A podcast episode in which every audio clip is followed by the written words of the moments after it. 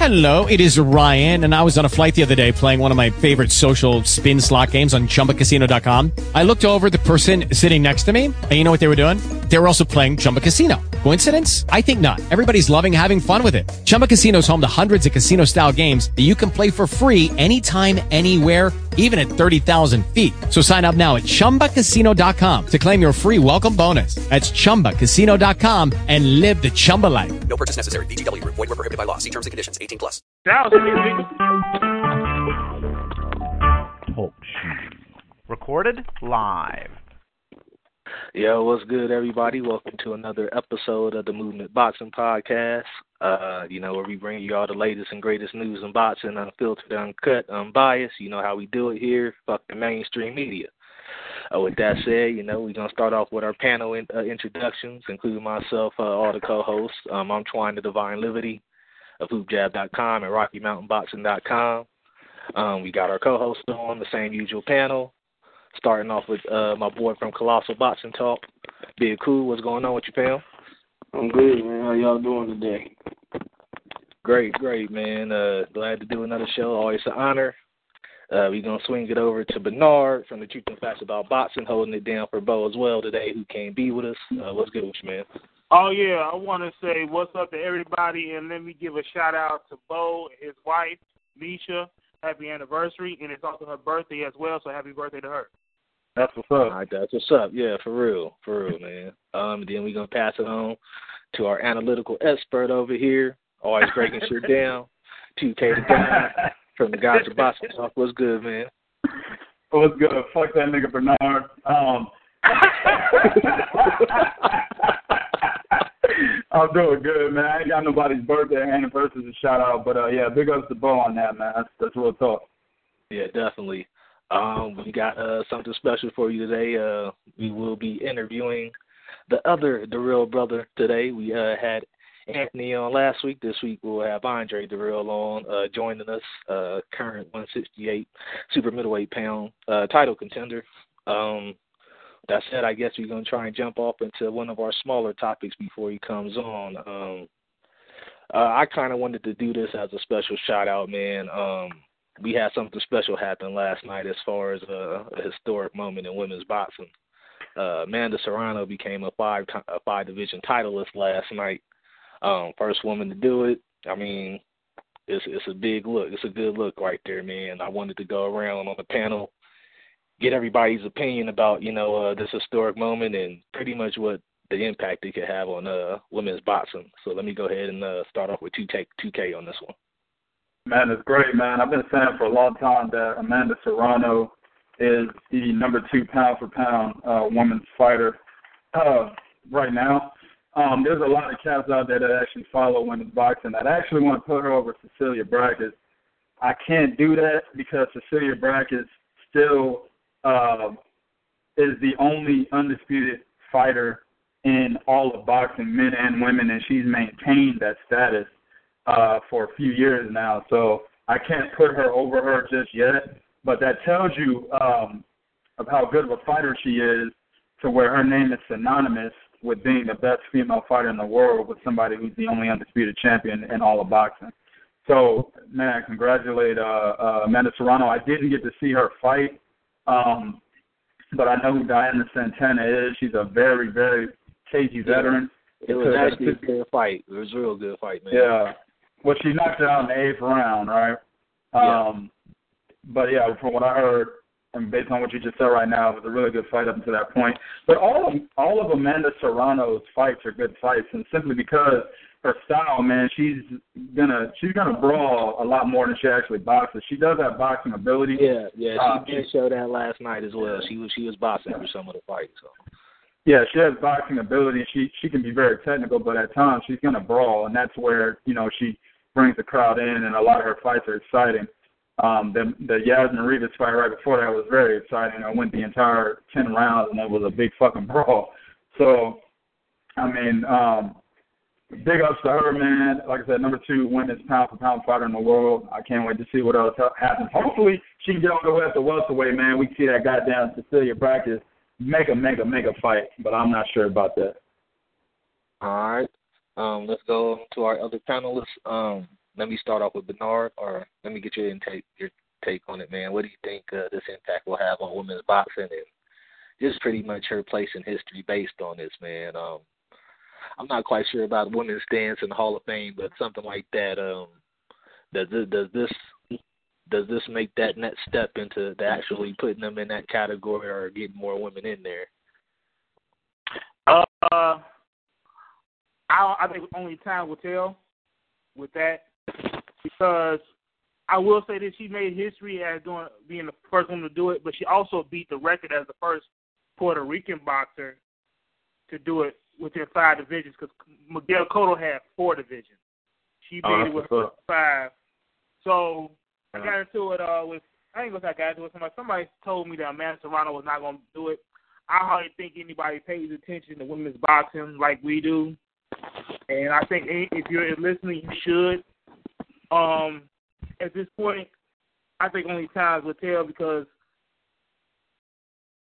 we would have to continue to push it. Being us, being the boxing purists that we are, need to continue to push the great things that happen in women's boxing. So we got to promote this through our social media and through the boxing groups and everything, and hopefully that it bleeds into the mainstream and they get an eye of it and see uh, Amanda Serrano for what she has done, become a, uh, divi- a champion in five divisions. All right, and that's definitely one of the reasons I included that as a topic. I felt like it deserves some shine. Um, I definitely want to give a shout out to Showtime for what they've been doing this year with women's Yes. boxing. Um, they've definitely been holding it down. Um, man, uh, let me go ahead and pass it on to Big Kool.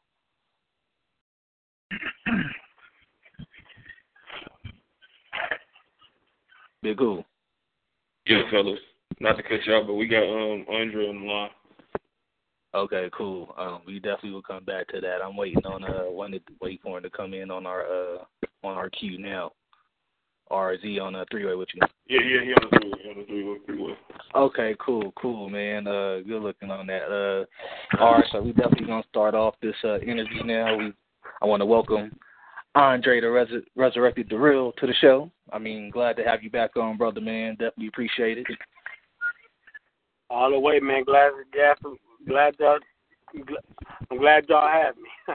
oh, All right, for sure, man. Uh, so definitely let's get this thing started here, man. Um, I'll let the uh, other panelists go first. Uh, did cool. You got anything you'd like to start off with the with Chimp? Hey, first I want to say thank you for taking time out of your schedule to join us again. Uh, we appreciate it. My first question is, um, what's your mind state going into this fight? Um, this would be a third time challenging for a title, even though it's the IBF interim belt for the right to, you know, rematch with uh, James DeGale. Do you feel any um, added sense of urgency, um, you know, preparing for this fight than any other in the past? The urgency to become world champion is there. That I can't deny that. Um, but there is no um, there is no state of emergency. You know, um, I, I'm a positive person, man. I, I work my butt off and I perfect my craft. You know, so as far as the urgency goes, I'm just urged to be world champion. You know, I know my time will come, like I said before. I'm 33, 33 and young, and um, and at the same time, the clock is the clock is ticking, man. So uh, I got a good co- competitor in Jose Uzcategui, and um, I just I'm looking forward to really putting on a great show. So leading up to the Gale, uh, the Rail uh, two, you know, they'll have something to look forward to. All right. All right, big Kool. Anything else you wanna uh, wanna ask before I kick it over to our other panelists? Not right now, not right now. Let's, let's guys go. Okay, let me go ahead and pass it over to uh, 2K, man. Hey, what's going on with you, Andre? What's going on, boss man? All right, man. Your boy, uh, Andre, or not Andre, excuse me, Jose Uzcategui, man. He's a tough fighter, man. Um, I seen you coming off. I think you're coming off a, a small layoff. I think he is too, actually. Uh, back in August was the last time he fought. Um, but he only lost to Matt Korobov, who's actually a, a, a highly talented fighter, a highly talented amateur, and a highly talented fighter at 160 pounds. So, do you have any uh, any things that you're paying attention to? He's a big puncher as well. going into this fight with uh, Uzi Tigwa? Uzcategui, Uzcategui. Uzcategui. Um, right. Um. Other than the power, he's a game fighter. You know, and that's all I have to pay attention to. But the main thing is paying attention to me, my craft, what I possess. You know what I'm saying? My talent, my gift. You know, I got I have to from this day forward put them on display in, the highest standard. There is no more warm up fights, um, Yeah. you know, um getting the rust off. Like I don't even believe that it'll be 13 months when I get in the ring, you know, and I don't believe I'll I'll I'll see a, a, an ounce of rust. I honestly don't. You know, um, I'm just really working on being the best Andre there ever was. You know, and I believe I'm doing that. So I'm gonna pay attention to my game. You know what I'm saying, and put it on display for you guys to be in awe. That's what's up. So this is going to be for the interim IBF, you know, super middleweight title, which will automatically grant you mandatory status to get that James DeGale rematch. Man, how psyched Right. you about that rematch, man? It was a very close fight. We interviewed your brother uh, a couple of days ago, sometime last week, me and Big Kool. Your brother said that uh, he Yeah. felt that you took that fight walking away, even though you were dropped twice. He felt that you beat uh, James DeGale. How psyched are you about getting that rematch, man? I, I'm very psyched, man. Um, you know, even though I was- don't consider the the second one a knockdown, I let him put me on my ass. I said this before, and I'll say it again. You know, so Right. I'll gladly accept that loss. You know, uh, but with that, with that humbleness, it allowed me to pay attention to all of the wrongs, you know, that I did in that fight. You know, so when it comes to the rematch, I'm very excited, man. I just want to put on a, a an excellent performance, man, as well as uh, James DeGale bringing his A game, man, because we put on a great fight the first time, even though it wasn't the best me. You know, um, he beat an A plus Andre Dirrell, man. You know, so um, I'm just really looking forward to it, man. I'm really psyched up, man. I'm ha- I'm happy as ever. Okay. Really. And my last, my last one for you. One of the biggest things that pissed me off about you when you was in the ring with uh, with uh, James DeGale, of course, you know, I was going for you in that fight. Um, I was mad at you, man, because you didn't use your outside boxing ability to its fullest advantage against James DeGale early on in that fight. Um, one thing I want you to understand, and you probably understand this, you probably got your trainers telling you this, uh, James DeGale, he after the sixth round of every fucking fight that he's in, he starts to fade off. Whether it's because of stamina, whether it's because you know maybe he's just not mentally, he doesn't have the mental fortitude to keep up his game plan. Either or, he fades after the sixth round. So, do you think, based on you know what you know about James DeGale, if you didn't know already what I just told you, right? Do you think you need to try to bank the earlier rounds in that fight? Therefore, there will be no situation like what happened in the next or in the first fight, where the fight was too close to call and they give it to James DeGale. Well, uh, first off, I'd like to thank you for putting that out there, but um, I pay attention to all my wrongs, and I and I did that quite too often. You know, Yeah. so I pay attention to them uh, as well. That's why I'm so honed in on bringing in the best Andre Dirrell. You know, I want to Yeah. go back to that boxer. You know, um, once he put me on my ass, honestly, man, um, the, just like Tyson said, man, the game plan went out the window. You know, and uh, it was all it was all ego from there. I mean, we got some heated matches, some heated confrontations, and I really, really wanted to just expose him and just try to get him out of there, man. So I, I, I my game plan just totally fell off. I even said this myself. It's not about banking the rounds. I honestly, I, and I and I'm not saying this being cocky. I honestly believe that I'll win every single round the next time we fight.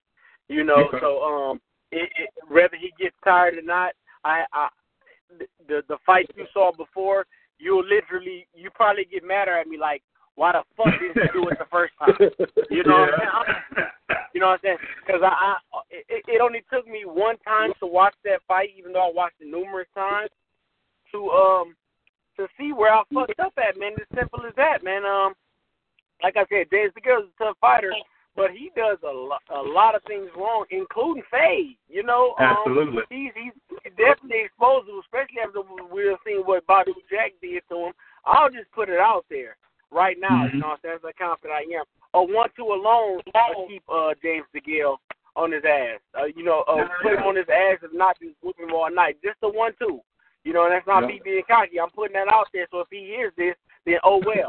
You know what I'm saying? But I have a solid, and I, you know, I really got, I really got a solid game plan for that boy, man. I, I, I just really, really never really been focused like I'm focused now, and it's, it's a damn shame because of the talent that I possess and how long it's been.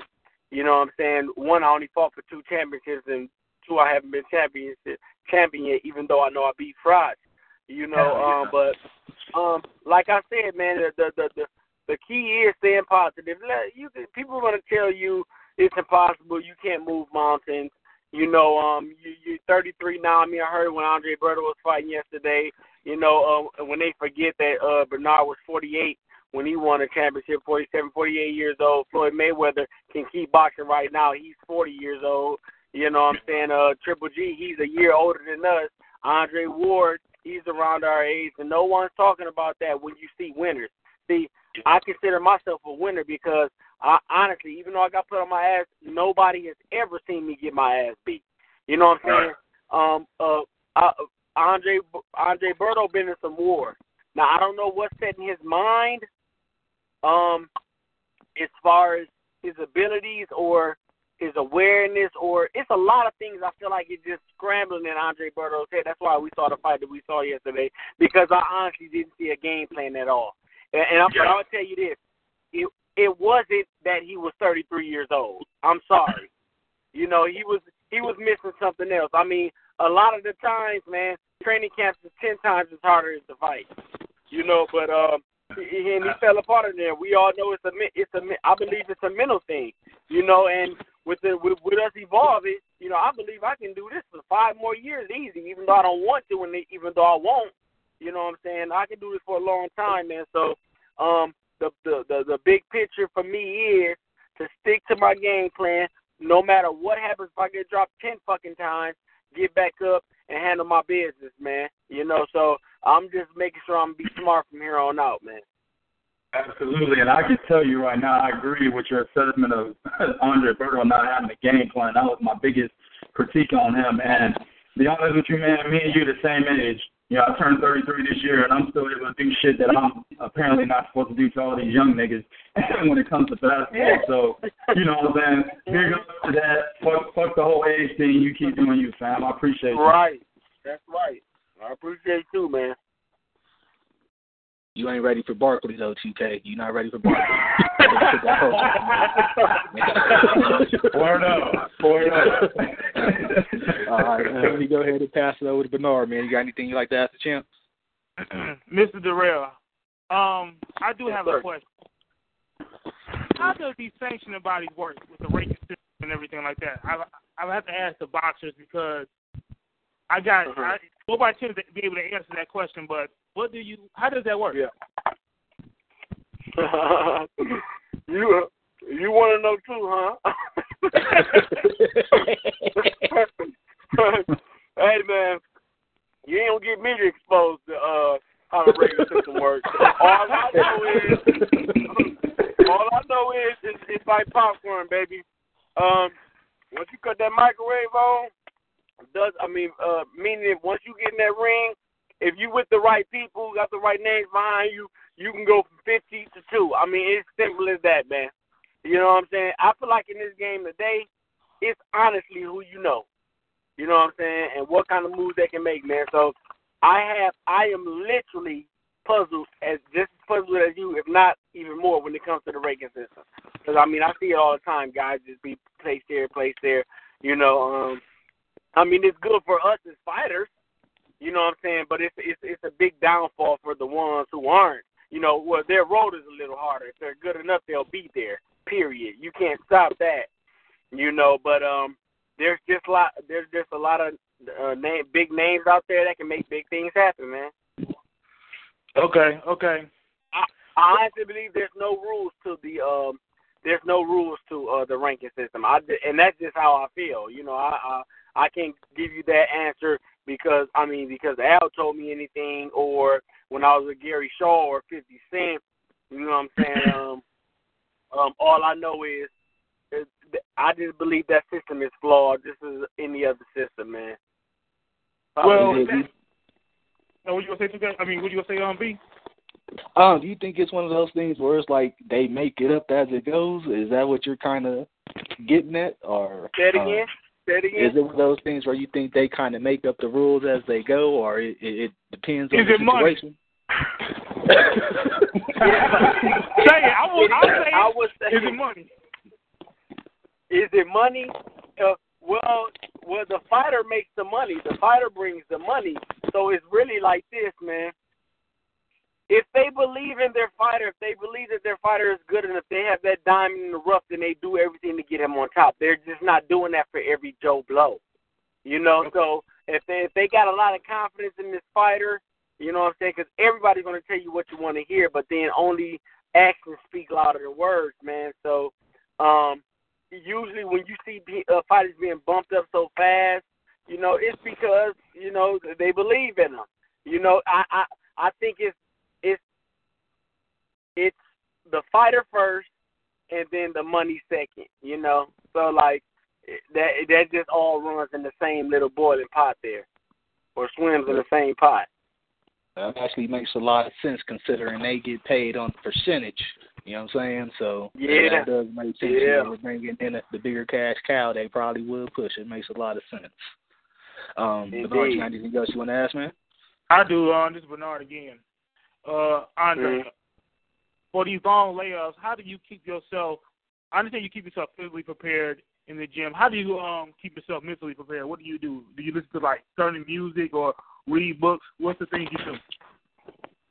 Man, listen, man, layoffs suck, man. I'm gonna just say that first and foremost. There's nothing you really can do to combat that. Okay. You know what I'm saying? And and I mean that there's nothing you can do. You know, um, uh, of course I'm gonna be typical with you. I'm gonna just stay in the gym and keep working and staying positive. You'll hear that from every hungry fighter. You know, um, but um,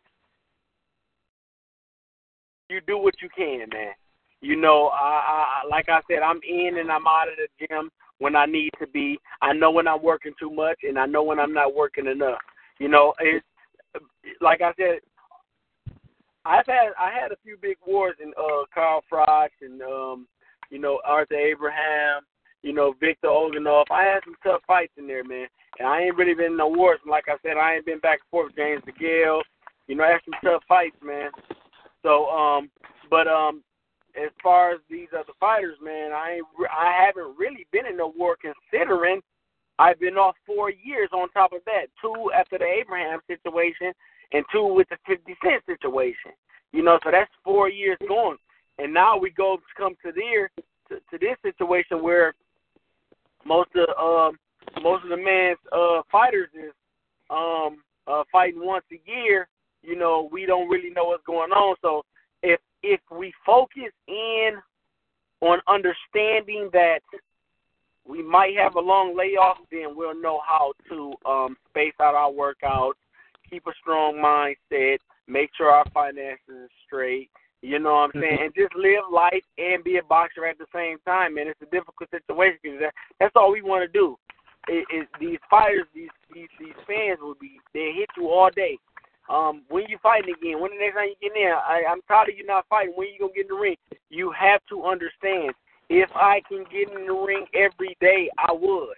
And that's with every other fighter. It's so much business into boxing, man, that you know, um, you a fighter has to know some of it. I say most of it. You know what I'm saying to be able to move on successfully with with his career, win or lose. You know, there's all kinds of fighters that's been a situation where I can't even understand. Chris Byrd, one of the nicest guys in the world, had to sue Don King. Um, we see this uh, situation with Andre Ward, the most stand-up Christian that I know. You know what I'm saying? Uh, these fighters that just want to fight and can't. You know, it's a lot of business. It's a lot of business in boxing, a lot of politics, man. So you have to just learn how to space it out. You know what I'm saying? If you're not, if the, if the guy's not picking up the phone for you to uh, for you to find out when you're fighting again. If only time you get a call um is uh close to fight time, you know what I'm saying, and any other time you can't get them, then you have to understand that there's some troubles going on. You just got to learn to combat that time, man. It's it, it's an intricate situation. It's really hard to explain. That's why I, that's why I went on for so long, you know. But I'm trying to make y'all understand, you know. All right, uh, Bernard, anything you like to ask? Uh, I probably have to ask one more question. Um, with PBC and Al Haymon, and you got got um, fighters doing commentary. Do you see yourself doing that um, in the near future? You know, I'm really hooked on wanting to do that. I mean, very much so. I and I don't know why I um kind of didn't focus in on them because I'm really just focused on my career. But I really didn't pay attention to it before. But yes, that is something I want to do, man. You know, I watch fights all the time, man, and I watch them closely, and I, and I can analyze a fight pretty good, man. And I'm pretty camera savvy, so uh, yeah, I'm actually looking forward to being in front of a camera. Believe it or not, man, um, my youngest son will be probably be the only boxer, and that's a big problem. He wants to now. He's five years old. Other than that, then I might just be in and out the gym, you know, after my career is over, you know, because you know, I mean, I, it's another life out there, man, and I'm and I want to live it, you know. But if my son is gonna do it, then I'm with him all the way. Okay. Commentating, I'm with that though. All right, uh, Bernard. No, no more questions, B. Okay, Andre, I got a uh, a couple of questions for you. Um, I guess I want to start off with your immediate fight at uh at Bay coming up against uh I don't want to mess up his last name again, so I'm gonna I'm gonna hold off and just say Yeah. Jose.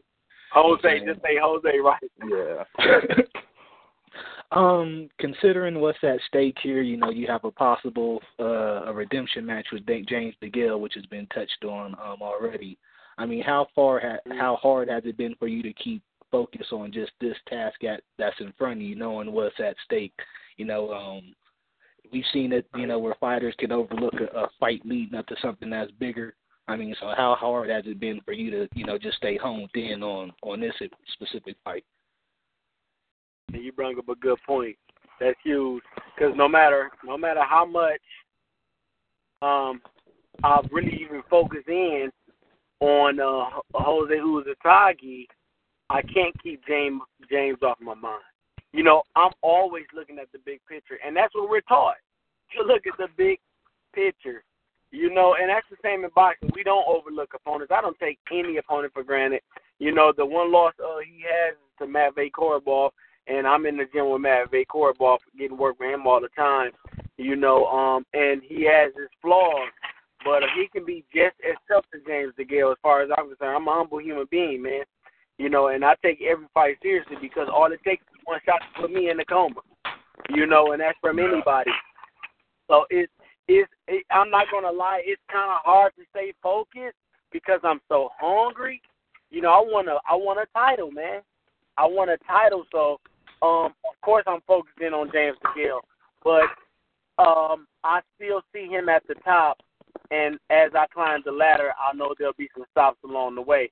So with um, Jose Uzcategui, I can focus in for I want to say four or five days a week. Sundays is always my time to think about him because I sit down and watch a lot of film. Like I watch a lot of him today, you know, um, and um, I focus, you know, and I just give him my time because I, at the end of the day I have to. I I gotta pay attention to him just as much as the next man.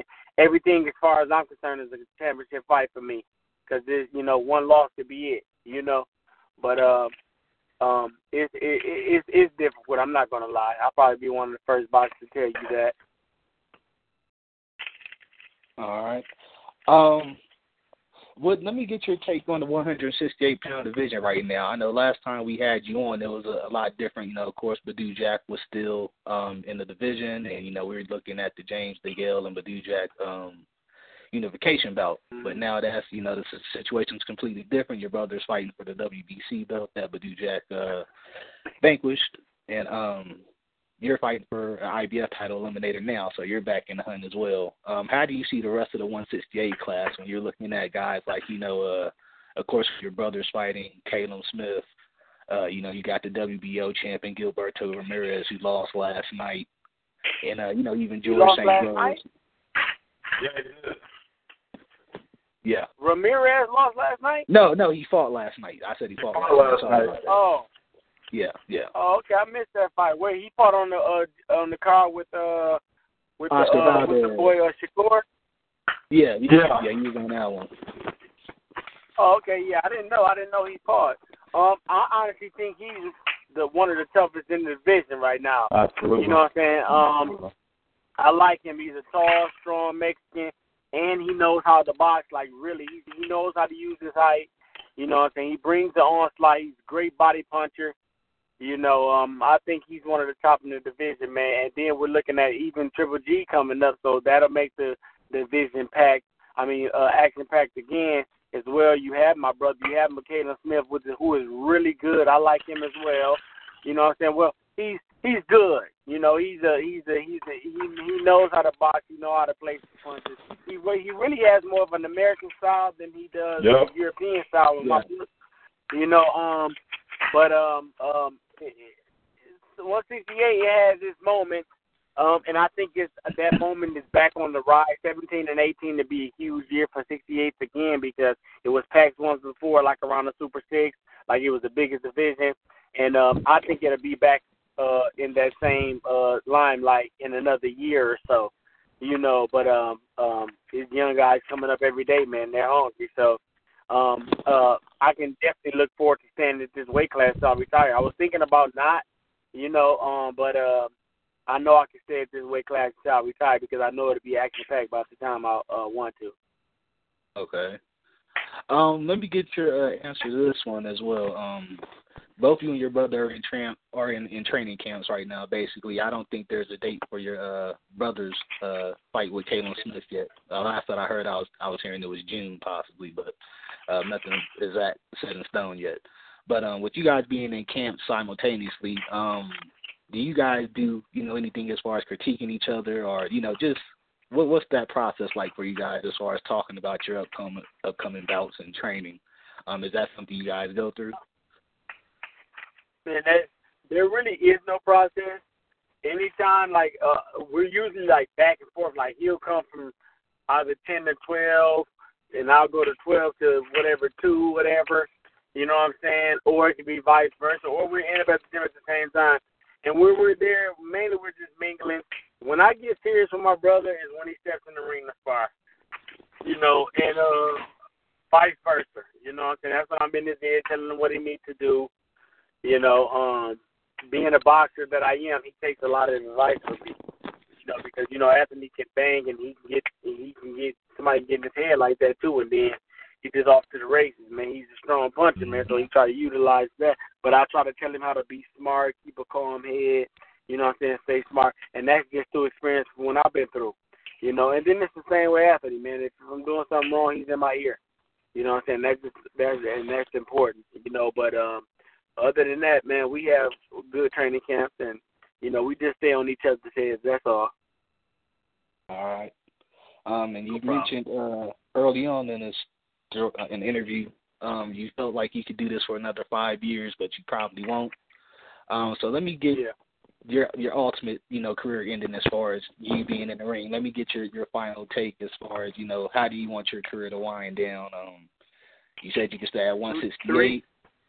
Um, how would you like your career to wind down? when when when this when these three years is over, I will be at least guaranteed a three time world champion. You know, um the main thing is me getting what I want. You know, and, and, and that's definitely the titles and with titles come with money, you know what I'm saying, and when money uh I can continue to build my empire.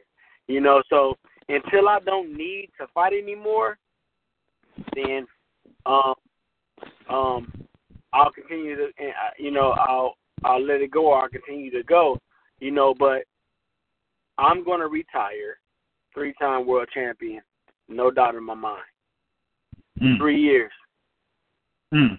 I'm gonna hold you to that. yeah yeah hold me to it Yeah. hold me to it at least three times at least three times there's more out there but like I said before, if I don't need to be in there, then I won't be. It's a it's Right. a very hard task for somebody who's been doing something all of these years because I'm just not really coming into realization with it. I've been boxing for as long as I can remember. I mean, I know I, my first competition was ten, but I've been in the gym since I was seven, eight years old.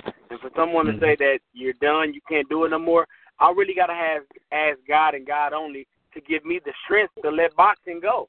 You know, because Right. it's something. It's a part of us. It's our life. It doesn't feel like a phase. Does this feel like something we can do for the rest of our life? Literally, it feels like that. You know, so uh, all I pray for is God to give me the strength to be able to let it go. You know, when it's time to let it go, because like I said, I know I'll be at least a three-time world champion, and when I'm that, I know it's about that time for me to go ahead and hang it up, man. I'm starting to feel the pain of working out or running. You know, so I'm getting older. I I, I wish I felt 22, but I don't. You know, I, I I- you know, um, workouts they hurt now. You know, so it's all about being smart and catering to my career, catering to it. You know what I'm saying? And, um, getting the most out of it right now, man. I got a, I got a, I got a small window and, and a little bit of time to uh, get through it, man. So I'm working. All right. That's Um, you definitely brought up a good point. I definitely want to uh, get your take on this. Um, we've heard other fighters say it as they've aged. Um, you know, like Floyd and Andre Ward, even recent in more recent times, uh, talk about the, how they've had to adjust their skill sets because of aging and not necessarily having the same, I guess, basis intact because of you know age and whatnot. Um, do you feel like you're at that stage right now, or or do you feel like you're just just learning anyway? You know, you're always learning. Like, what do you feel about that that whole thing? I mean, I honestly feel like I'm always learning. You know, uh, until until until my body tells me that you know it's time. You know, like nobody can tell me. I don't even think a fan earns the right to say when it's time to retire. I hear everybody saying, um, Andre Berto, retire. It's time for you to retire. It's time for you to retire. You know what I'm saying? Um, that's up to him. You know what I'm saying? You gotta listen to your mind. You gotta listen to your body first. You know, you gotta listen to what your mind saying. You gotta listen to what you and you only telling you. We we we let we let the fans have an input, but we can get so sold up with them, especially with the social media. Back then, Roy Jones, they was only magazines. You know what I'm saying? The newspapers and whatnot. Now it's you know it's it's every Joe blowing their mama on there talking about some. You did a good job. You can work on this. You can do this better. You know what I'm saying? And some of them we kind of develop a relationship with, and with, and and when that person has the guts to say it's time for you to retire, you think about it. You forget that he just a loyal fan. You know what I'm saying? And he just a regular Joe Blow on the street. You know what I'm saying? But he, they can drive you away from your ambition, and I don't want nobody to do that. You know, so um, until I until my mind tells me, Dre, it's time to let it go. If if I gotta even second guess it, then yeah, it's gonna be time to go. You know, I'm not uh, until then. I don't. I feel young. You know what I'm saying? I work my butt off. You know what I'm saying? I'm, I'm working smarter, and not harder. I'm always learning, man. You know, um, so yeah, man. I feel like I'm always learning, man. I feel like I'm always. I can always. I got room to improve. I got. I got. I got Bernard Hopkins to thank for that. Like I said, I got Floyd Mayweather to thank for that. You know what I'm saying? Even Glenn Johnson. You know, look Yeah. when he won the world title. Look how old. Look how old he was when he beat Roy Jones. And then look at the streak he had after. You know. Yeah. So you, it's not it's not in the fans' place to say. Even though I, we, I mean, I, I can't deny that right. It's freedom of speech. I think that's what it, that it should really be. Don't write me a big essay under the comments telling me why you should think I retired because you don't know what we go through. You know what I'm saying? Period. You know, and you don't know what it takes. So, um, I take them as suggestions and, and suggestions only, but I don't let them eat at me.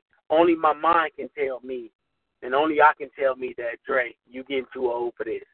You know, Word the, my objective now is to keep believing. You know, while I have my youth. Period. Hold up. Yeah. Uh, fellas, you guys got anything you you like to ask? The, I want to call. I'm gonna call them the champ in waiting because I'm, I'm telling you, it's just a matter of time. Oh, man. man. We, we've always we've You know always it. known it's coming. So I mean, we're gonna call them champ in waiting right Easy now. word. I got, I Uh, got another word. I got another question. Um, Andre, it's Big Kool. Yeah. we've seen you at your best when you when you face you know the power punchers, the Carl Frochs, and the Arthur Abraham, where you look dominant, especially the Abraham fight. Is it safe to say that you're gonna try to take that much of approach against um, I don't want to fuck his name, so I'm gonna call him Jose. Um, you know, in your upcoming fight, a little more, a lot, I ain't gonna say a lot more movement, but more movement than we've seen in your last few fights, just to avoid, Well- you know. Right, right. Well, um, it's crazy how you go through your phases in the sport of boxing, man. Just like in life, you go through your phases. Um, I started off believing I moved too much, letting the letting the letting the crowd get to me, letting what people say get to me, and nevertheless, yes, I was moving too much, you know. And then um, I got to the point to where I finally got out of the of the um, I finally got out of the um, 56 situation, and I still felt like I had to show the crowd that I can be in and I can be a force and I can bang. That's why you seeing knots on my face and bumps, busting lips when I finish fighting DeGale. Even the boy I just fought last, whatever his name is, I'm blocked right now. Caparello, Um, Cap- Caparello, whatever his name is. Yeah, Caparello. That's right, Caparello. You know what I'm saying? Um, and I know I'm still that boxer. You know, so uh, it is safe to say that. You know that. But with that being said, and everything that I've been through, you know what I'm saying? I'm at the point where I definitely critique my critique my craft every day. So like I, I get great work with Cubans in Miami. They fight a lot like Jose Uzcategui. You know, um, I got work here coming. Daya Davis, I'm working with him. Steve Jaffard, I'm working with him. You know what I'm saying? Great inside fighter in Steve Jaffard. I mean that boy a professional and he has defense like a wall. You know, um um um so um I'm working on it, man. Like I said, I'm working on angles. You know what I'm saying? I'm working on boxing. I'm working on really learning how to utilize the ring. And I can say I got it down. You know, even just sitting there watching one of my favorite southpaws in the game, Lomachenko. You know what I'm saying? Um, you got to learn how to utilize that ring, man, and, and, and make the most of your, of the space that you have. You know, because every step you take is an opportunity. You know, so um, I definitely think I, I definitely know, or I can tell you that yes, you'll see a boxer in Andre Guerrero. You won't see that guy who's sitting there trying to uh hit you, hit me, you know, situation. Okay. Okay, I, I got one last question. It's more of a. I know you you focus on super middleweight, but you gonna give us that Andre Ward fight, man, before you before both of y'all hang it up. That's the fight I want to. I always wanted to Hope, see. I know, right? Hopefully he don't he doesn't retire, you know, because that's what I see coming up. Um, I mean, I I think he say, stated that he's going to retire if if he was going to retire if uh Kovalev wouldn't have agreed to the standards that he wanted, but he did.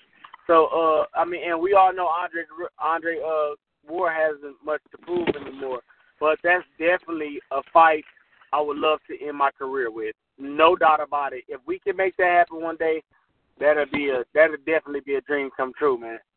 You know, I want I want that fight just as bad as the fans wanting to see it. I love Andre Ward. He's a great guy, man. He's always been an upstanding role model, hell of a fighter. If you want to test the skills, that's the guy to do it against right there. Yeah, the SOG man, give us that fight. Yeah, that'd definitely be one of the, the chess matches that we would enjoy. Uh, I definitely yeah. want to. All right, fellas, you got any uh, other questions for the champion, champion waiting before we let him go? Man, I gotta, I gotta, I gotta ask this one thing, man. It should be quick. You know, this is 2K again, man. Me and Big Kool, like I said earlier, we we interviewed your brother, and I I, I tried to give it to your brother straight, but he kind of he knocked me off my equilibrium a little bit when he. I tried to tell him that I thought he lost the Badou Jack fight, um, which Oh, he yeah. did, and the Badou Jack He did. you know, Ba- Ba- exactly. Badou Jack fights very similar to Callum Smith. Very similar. And it's funny what you said earlier. Callum Smith doesn't have the European style. Those two kind of do the same kind of things. They both possess that straight right hand. They both have the body work. They both are very patient. They're economical with their punches. It's almost the same style. The only difference is Badou Jack may be a little bit smarter than Callum Smith. You know what I'm saying? Um, so I tried to tell Anthony, you know, hey, bro, you know, he beat you. Do you need to make any adjustments going into a ring with a fighter that fights just like Jack? But he kind of cut me off and said that Badou Jack didn't beat him. And he said that uh, Badou Jack didn't do enough to beat him as the champion, which I highly disagree. So I'm gonna ask you: Do you feel that Anthony Dirrell going into the ring with a guy that fights very similar to Badou Jack should make any adjustments in that fight? Uh, Anthony definitely needs to make some adjustments. We didn't see the Anthony Dirrell, and he has to come to terms with that. One thing about it, if a fighter moves along with his career after a loss and is in denial about the loss, then then he doesn't think that he needs to make adjustments. You know, Mhm. and I told my brother because he said the same thing to me. I said, Anthony, you lost. You just wasn't you though. You weren't Yeah. you. You know, as simple as that, man. You stood there, you took too many shots. He was he was more action packed than you. He was there. You know, um so if he's going in there with Cal- Callum Smith, now I want to watch Callum again. I don't think he has as good as defense as, as Badou Jack, you know, but uh he definitely carries some of the traits. So if Anthony wants to get this victory, and I believe he will, um, he needs to box him and he needs to punch him. You know, he needs to Yeah. mix it up. He can be Anthony sometimes, but he have to take the guy off his horse. You know what I'm saying? Figure out what McCallum Smith likes to do and take that away from him. Simple and plain. You know, Anthony's going to have to definitely put a rabbit out the hat in adjusting his uh, style of um, um, considering that McCallum fights like um, Badou Jack. You know, so yes, I can I can uh, I can somewhat agree with you there. Have What you up, two ever worked each other's uh corner? Just want to get that quick take. Uh, have you guys ever worked uh, each other's corners for one of your fights? No, I never have. Okay, I was just asking I that 'cause probably we seen have, but it was seen probably it was probably earlier. It was probably early in the career, like when he was probably fought in Slim or something like that. I don't, I'm not too sure, but I don't think so. Okay, I was just asking because we've seen uh, one of the Charlo brothers in uh well actually uh, Jermall Charlo and Jermell Charlo's uh, corner last night. So I just was wondering if something right. guys had done. Yeah. Yeah, they, they seem pretty close, man. Um, we just let the coaches do their jobs, man. You know, Anthony will gladly have me in the corner. I'm not even worried about that. But he has his stable, and I have mine. So we're not going to just swap each other out for for for the comfort of him being in the corner with me. Okay. All right, fellas. Any other questions? I'm good, man. I appreciate you. I appreciate your honesty on that question, uh, Andre. That was uh, that's exactly what I was looking for, man. I wanted to see if uh, if you were going to tell me your your honest opinion on that on that on the assessment of that fight. I really appreciate that. You got it, man. What it's about. All right, and we definitely want to thank you for coming in on our show again. Um, it's always an honor to have you on. Uh, we definitely are looking forward to your fight and you becoming a champ, man. Uh, we, we've all been waiting for this moment, not just like you guys. So we're, we're definitely proud, man. And we we gonna stay supporting you, all, at least here, you know. Thank you so much, man. I appreciate that. All right, you have a good one. man. Yep.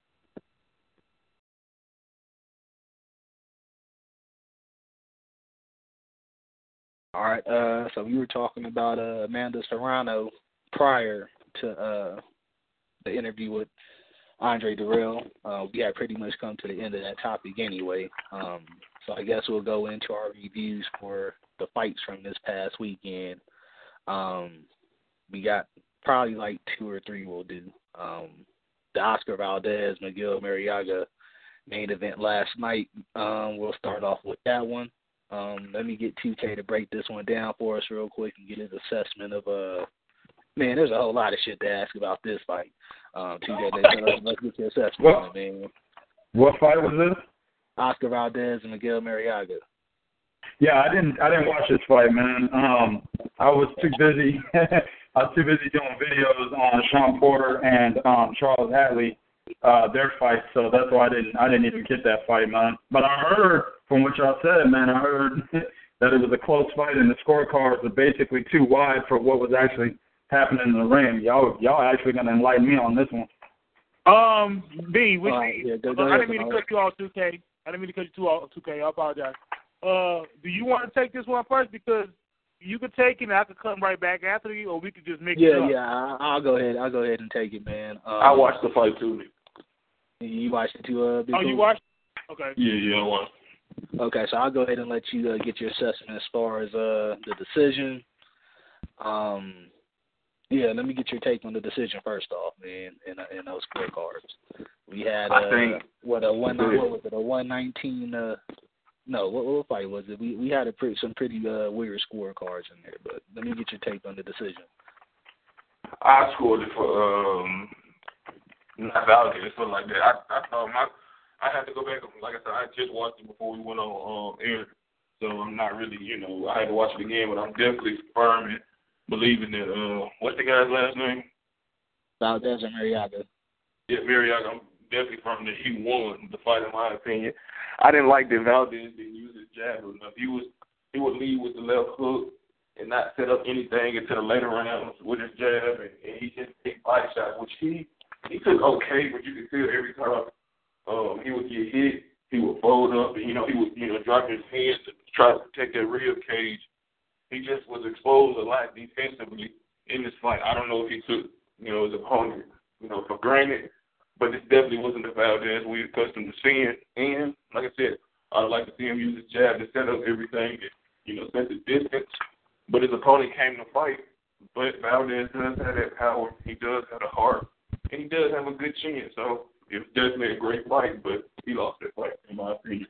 And let me just give a recap of the scores, man. Um, we had a 119 to 108, 118 to 109, and 116 111. All of these scores are pretty outlandish um, for for that fight. Even the 116 111, which is probably uh, I won't say the most realistic one, but it's probably the one that I mean you could probably look at it and be like, okay, but it's still pretty flawed. I mean, if you watched that fight last night. Uh, Bernard, let me get your take. Uh, you usually be uh, scoring these things as well. Um, so yeah, break out your judge at bro, and uh, break Judge call coming up right now, bro. Uh, I had it. I had it one fourteen, one thirteen. Oh my gosh, I don't want to murder the dude's last name. Marriaga, Uh, what was it again? Miguel Marriaga. Marriaga. I had it 114, 113 Marriaga. And I could make a case for two rounds that was uh, swing rounds. The second round and the fourth round, I, cause I watched the fight again. That second round was kind of was very close. Uh, I was I just going off my base of the scorecard as I was looking on. I had I want to say by the sixth round, it was a one, two, three, three. It was basically a, a, a close fight. It was basically a draw by the sixth round. At the Yeah, sixth exactly. round, though, Yeah, that's when Valdez kind of got off the gas. Like Big Kool said, but to me, Valdez stopped using his jab, and he was trying to be more flashy and defensive, dropping his hands, keeping his guard down, not really engaging, not keep putting on the pressure. Because when I noticed in the first half of the fight, when he was utilizing that jab, it was it was beneficial to him, very beneficial. He to me, he barely from the sixth he lost, the seventh, eighth, ninth rounds he lost. The tenth round he won that fight only because he got the the knockdown. knockout. Yeah, the knockdown because he was losing that round prior to the knockdown. I, Oh, yeah. I, I actually had Yes, Marriaga winning the round before then. Yes, he was. So, and then I thought in 11 and 12 he was going to continue to apply the pressure of from where he left off with that knockdown. He didn't. He got back into that lackadaisical stuff of just dropping his hands, throwing throwing pot shots. Like he was looking for the the knockout blow to knock out Marriaga after that knockdown from that from the 11th round and the 12th round. I guess he thought in his head he had the, the bout win, won. When in my pers- personal assessment of watching the fight, he did. He totally abandoned. Like he was all good in the first six half of the uh, first half of the fight, first six rounds. After that, everything went out the window, man. Um, I don't want to say he was exposed. That's not the word I want to use. I think he just got lazy. What I was looking at, it was just lazy to me. Like It, it definitely looked like he overlooked the fight, man. Uh, Yeah. Yeah, he did.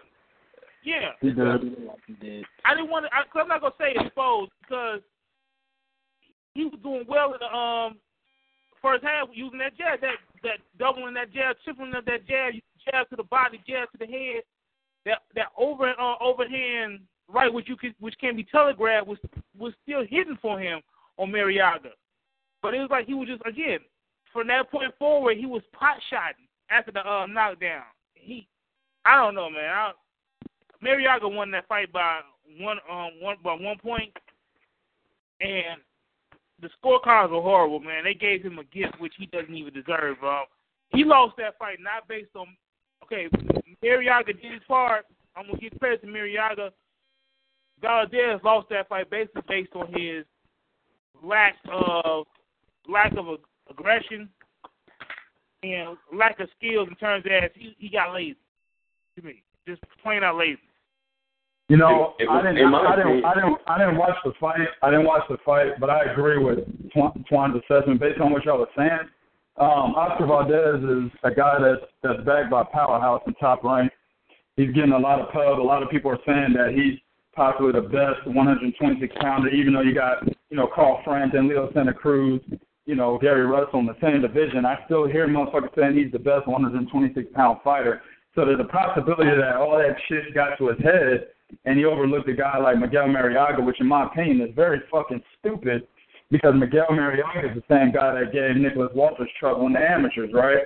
And, you know, he actually was doing pretty good against Nicholas Walters before he got his ass beat.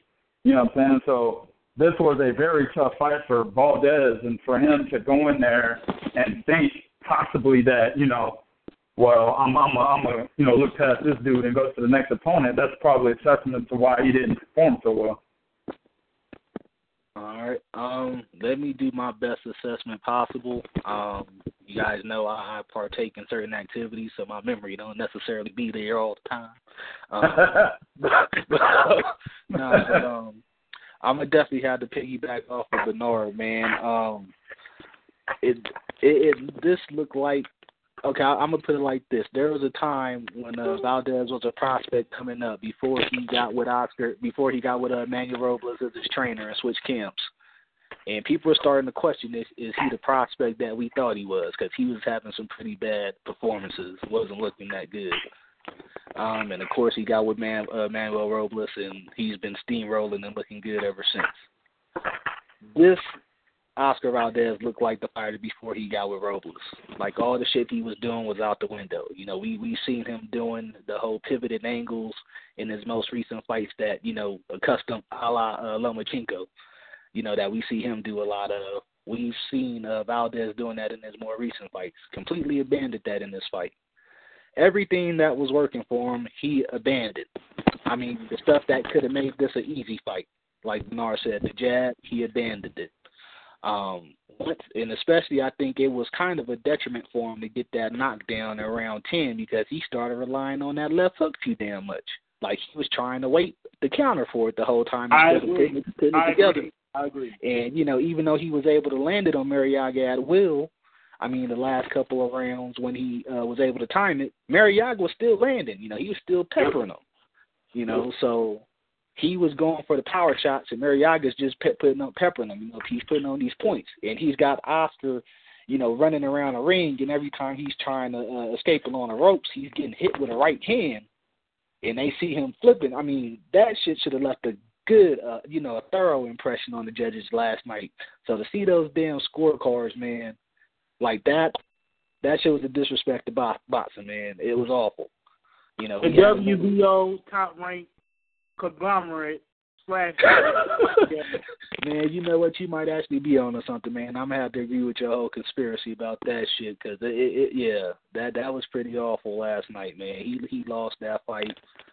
Um, even with the knockdown, I had Marriaga winning rounds 11 and 12 because he outworked him and was landing more. I mean, that's just what it was. Valdez was landing the, the more powerful, more impactful shots.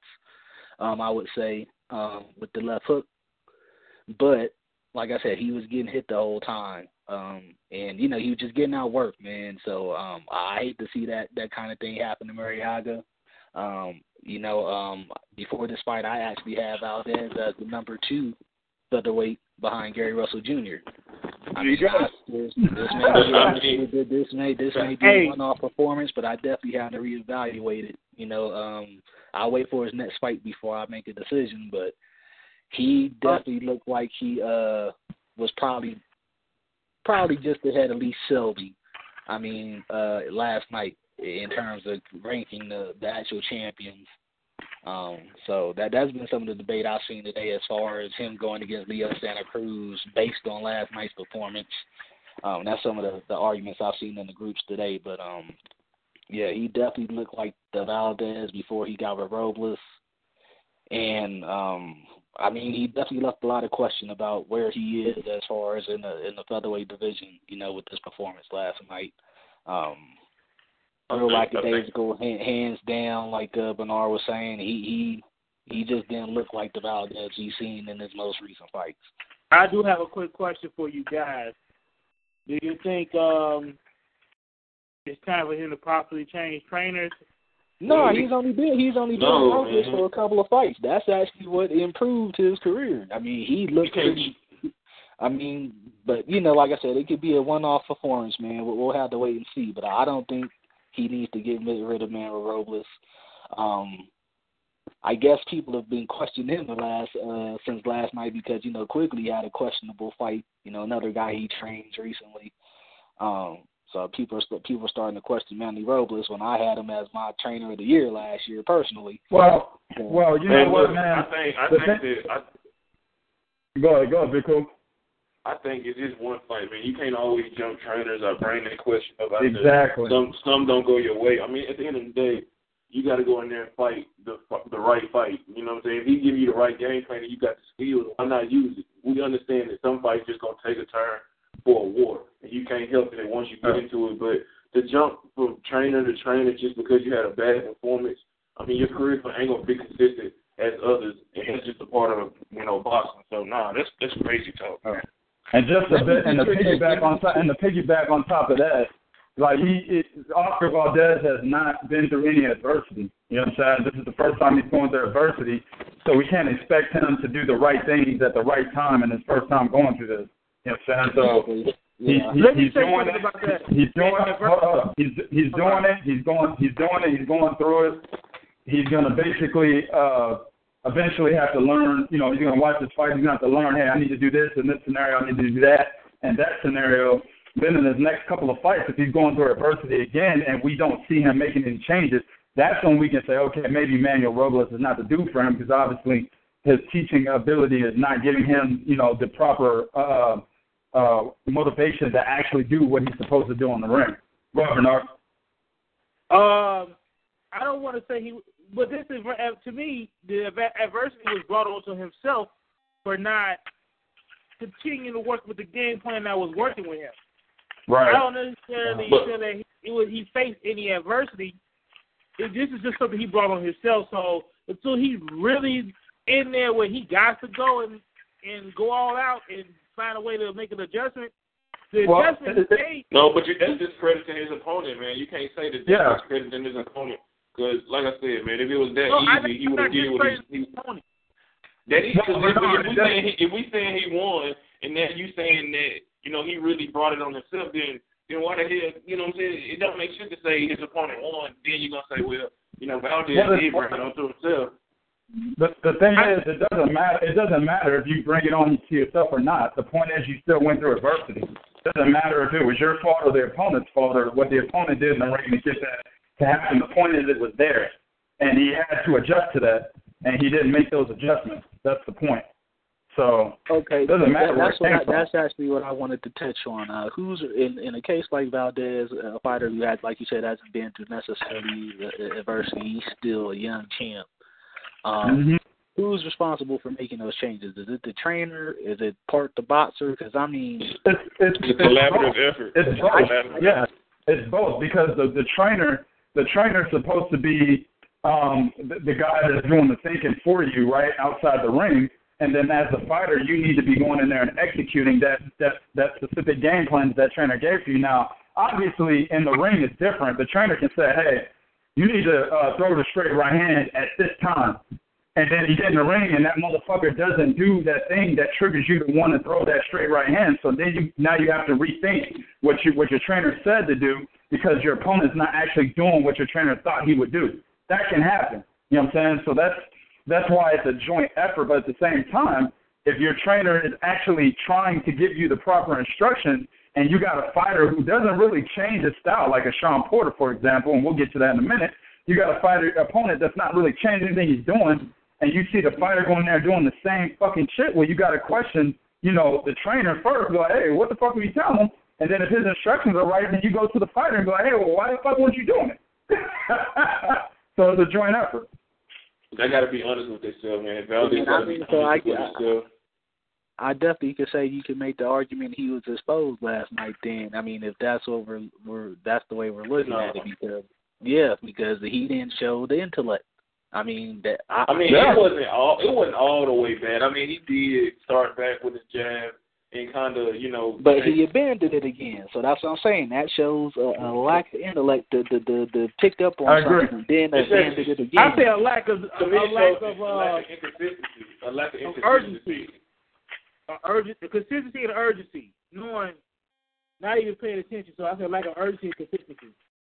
But I mean, it's guys that's gonna be able to beat him, man. I mean, I just see even if he, he just, I don't think he's gonna be able to take body shots well. I mean, because when when he was getting hit, I'm telling you, he would fold up, and he would visibly let you know that your shots was hurting me. I mean, and a guy like Leo Santa Cruz, who isn't the biggest puncher, but applies crazy amount of pressure and throws 100 punches per round, could break you down like that, and Gary Russell could outbox you. I mean, and, and Frampton could just counter him all night. So I mean his, his he he has to grow. So don't expect top rank to move him along like we thought he may be moved if he was impressive last night. So it's just gonna be the top rank movement with him that they usually do after a fighter is somewhat exposed. happened during his He's going to continue to fight so. WBO. I'm sorry. Yeah, he's not gonna fight Yeah. him. I don't think no time soon.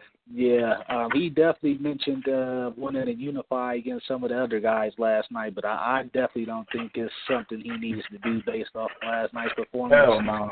Um, Mm-mm. he has a pretty tough mandatory coming up, actually, uh, in JoJo Diaz, which should be a good Yup. fight. That that's Yup. actually a good, a good That's gonna be a fight, fight right that there. could. That might be a fight he loses yeah, it's a fight he could lose, but you know I've seen some some bad traits in JoJo Diaz recently too. So they they both uh have faced adversity Yeah. So I'd definitely be interested in seeing how that that fight turns out, man. Um, let me go ahead and go into our our other reviews for the night, man. Um, I guess we'll go into the the Showtime card. Um, we got uh Jermell Charlo. Uh, of course, he knocked out Charles Hatley last night uh, the the made the first defense of his WBC 154 pound title. Um, 2K, I know you you probably get maybe short shoot on this one, man. So we go ahead and go to you.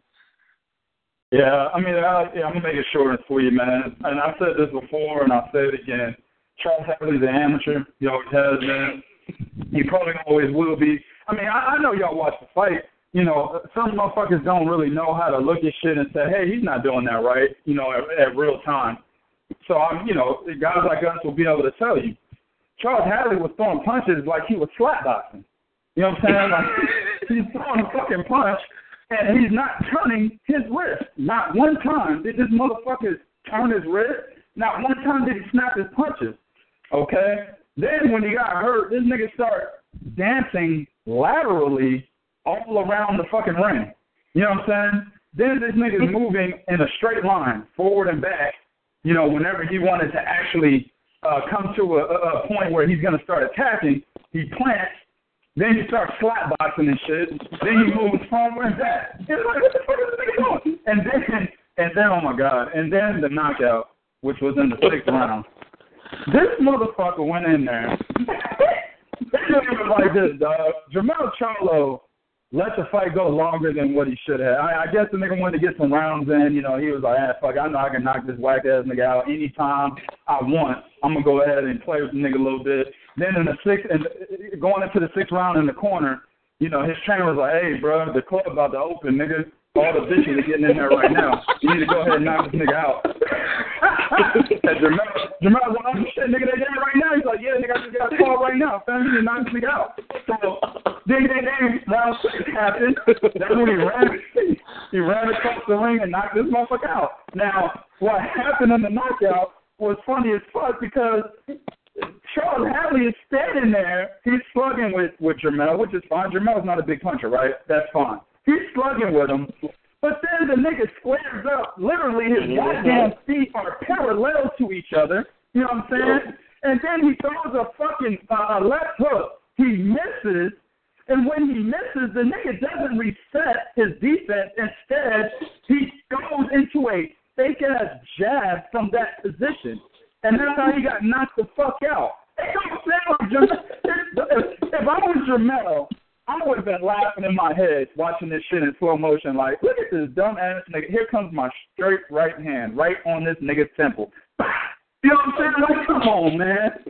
Somebody tell this motherfucker to give up professional boxing, go back down to the amateurs, get your weight up a little bit, then come back to professionals, dog. You know what I'm saying? And like I was telling, yeah, and like I was saying, and like I was saying in my videos, man. You know, I'm in Dallas. Charles Hatley is not talked about out here. You know what I'm saying? Like niggas that niggas that know boxing, they on Errol Spence. Shit, I've even heard more about Maurice Hooker than Charles Hatley. You know what I'm saying? so, so I mean, it's, it's, I'm not trying to shit on him or nothing. I mean, I'm just saying facts. And and and based on what Charles Hatley has done, I mean, look at his fucking resume. He hasn't fought anybody. He beat an old he beat ass. Anthony Mundine, man. Anthony Mundine, yeah, that's about He beat it. an old ass. He beat an old ass, washed up Anthony Mundine, who was already overhyped in the first fucking place. Anthony Mundine wasn't nobody, and we all know this. The only thing, the only reason we know Mundine for is beating Danny Green and losing to him, and beating And Craig fucking Daniel, Daniel Geale and losing to him. And then we know the nigga from Fight Night Round Three for whatever fucking reason the nigga was on the video game. He ain't nobody.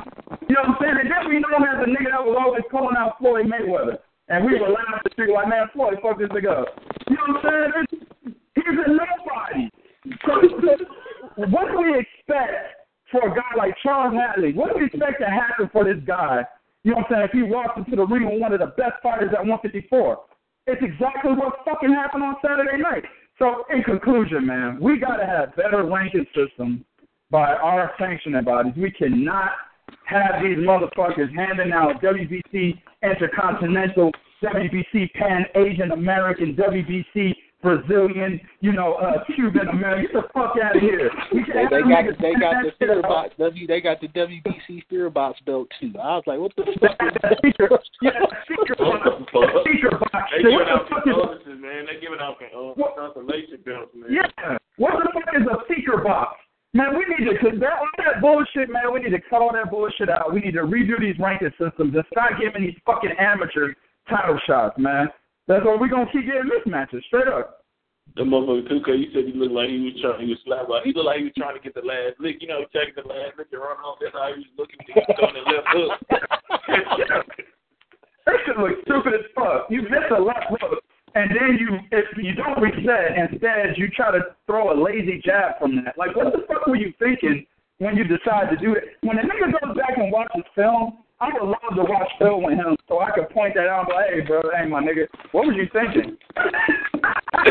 What you gonna- even if that shit landed, fam, even if that, even if that lazy ass jab landed, what the fuck was it gonna do? hey, Paulie was confused. He was dumbfounded as he was. He was like, he's just not moving his head. He's going straight back. And I know he probably was getting pissed off. Like, bro, just stop this shit, man. that shit was funny as hell. Um, Oh, we, we, definitely know that it was a. We definitely know this was a mismatch. Um, it, it showed in the ring. It was evident. Um, so I guess I'm gonna try and put a different spin on this, man. Um, let's talk about. I want to say, uh, I don't know if we call it the evolution, or what what what we could exactly label it yet, because he's only a couple of camps in with Derrick James. So I mean, let's talk about basically um, the transition of Charlo, Jermell Charlo's style over his last couple of fights. Um, you know, when he was with Ronnie Shields, he was technically a fundamental boxer. Defense was excellent, was superb. Last night, he actually got hit with a couple of shots by Hatley that I didn't necessarily like him. You know, the way he was keeping himself open for. Um, Mm-hmm. so let me get you guys' take on that, man. He has actually, uh, you know, Derrick James is known as more of a guy that teaches a, a banging, you know, a, a, a more pressing style as opposed to Shields, who, you know, mechanical fundamentals, you know, outside boxing, stick and move, you know. Um, so let me get you guys' take on that, man. Uh, I guess I'll go ahead and start off with uh, Bernard on that one. I mean, I was gonna rather you pass it to 2K because he 2K, broke it. yeah. All right, so let me. Look okay, so 2K, what do you see this as? Do you see this as a, a regression, evolution? What, what are we seeing happening uh, stylistically with uh, Jermell right now? Neither. You know why? Because the nigga, because the nigga was losing the entire fucking fight against John Jackson in the fight prior. And the reason was because he was consistently getting hit. Dog, at the time of the stoppage, all three judges had John Jackson winning the fight 64 to 69. You know what I'm saying? It was a it was a whitewash to He them. was accurate too. Yeah, he was whooping his ass. Yeah. So, so with that said, why are we? Why would we be surprised with him getting hit by another C-level fighter in Charles Hatley? We already seen it before. So I think what it is is it's a regression since him losing uh, or leaving Ronnie Shields. That's what it really is. When he left Ronnie Shields, he no longer is that technical defensive type of fighter. That guy that does you know a lot of the the long range shots from the outside, uses his head a little bit more. He's no longer that type of fighter. When he left Ronnie Shields, he becomes the he tries to fight like his brother Jermall. You know what I'm saying?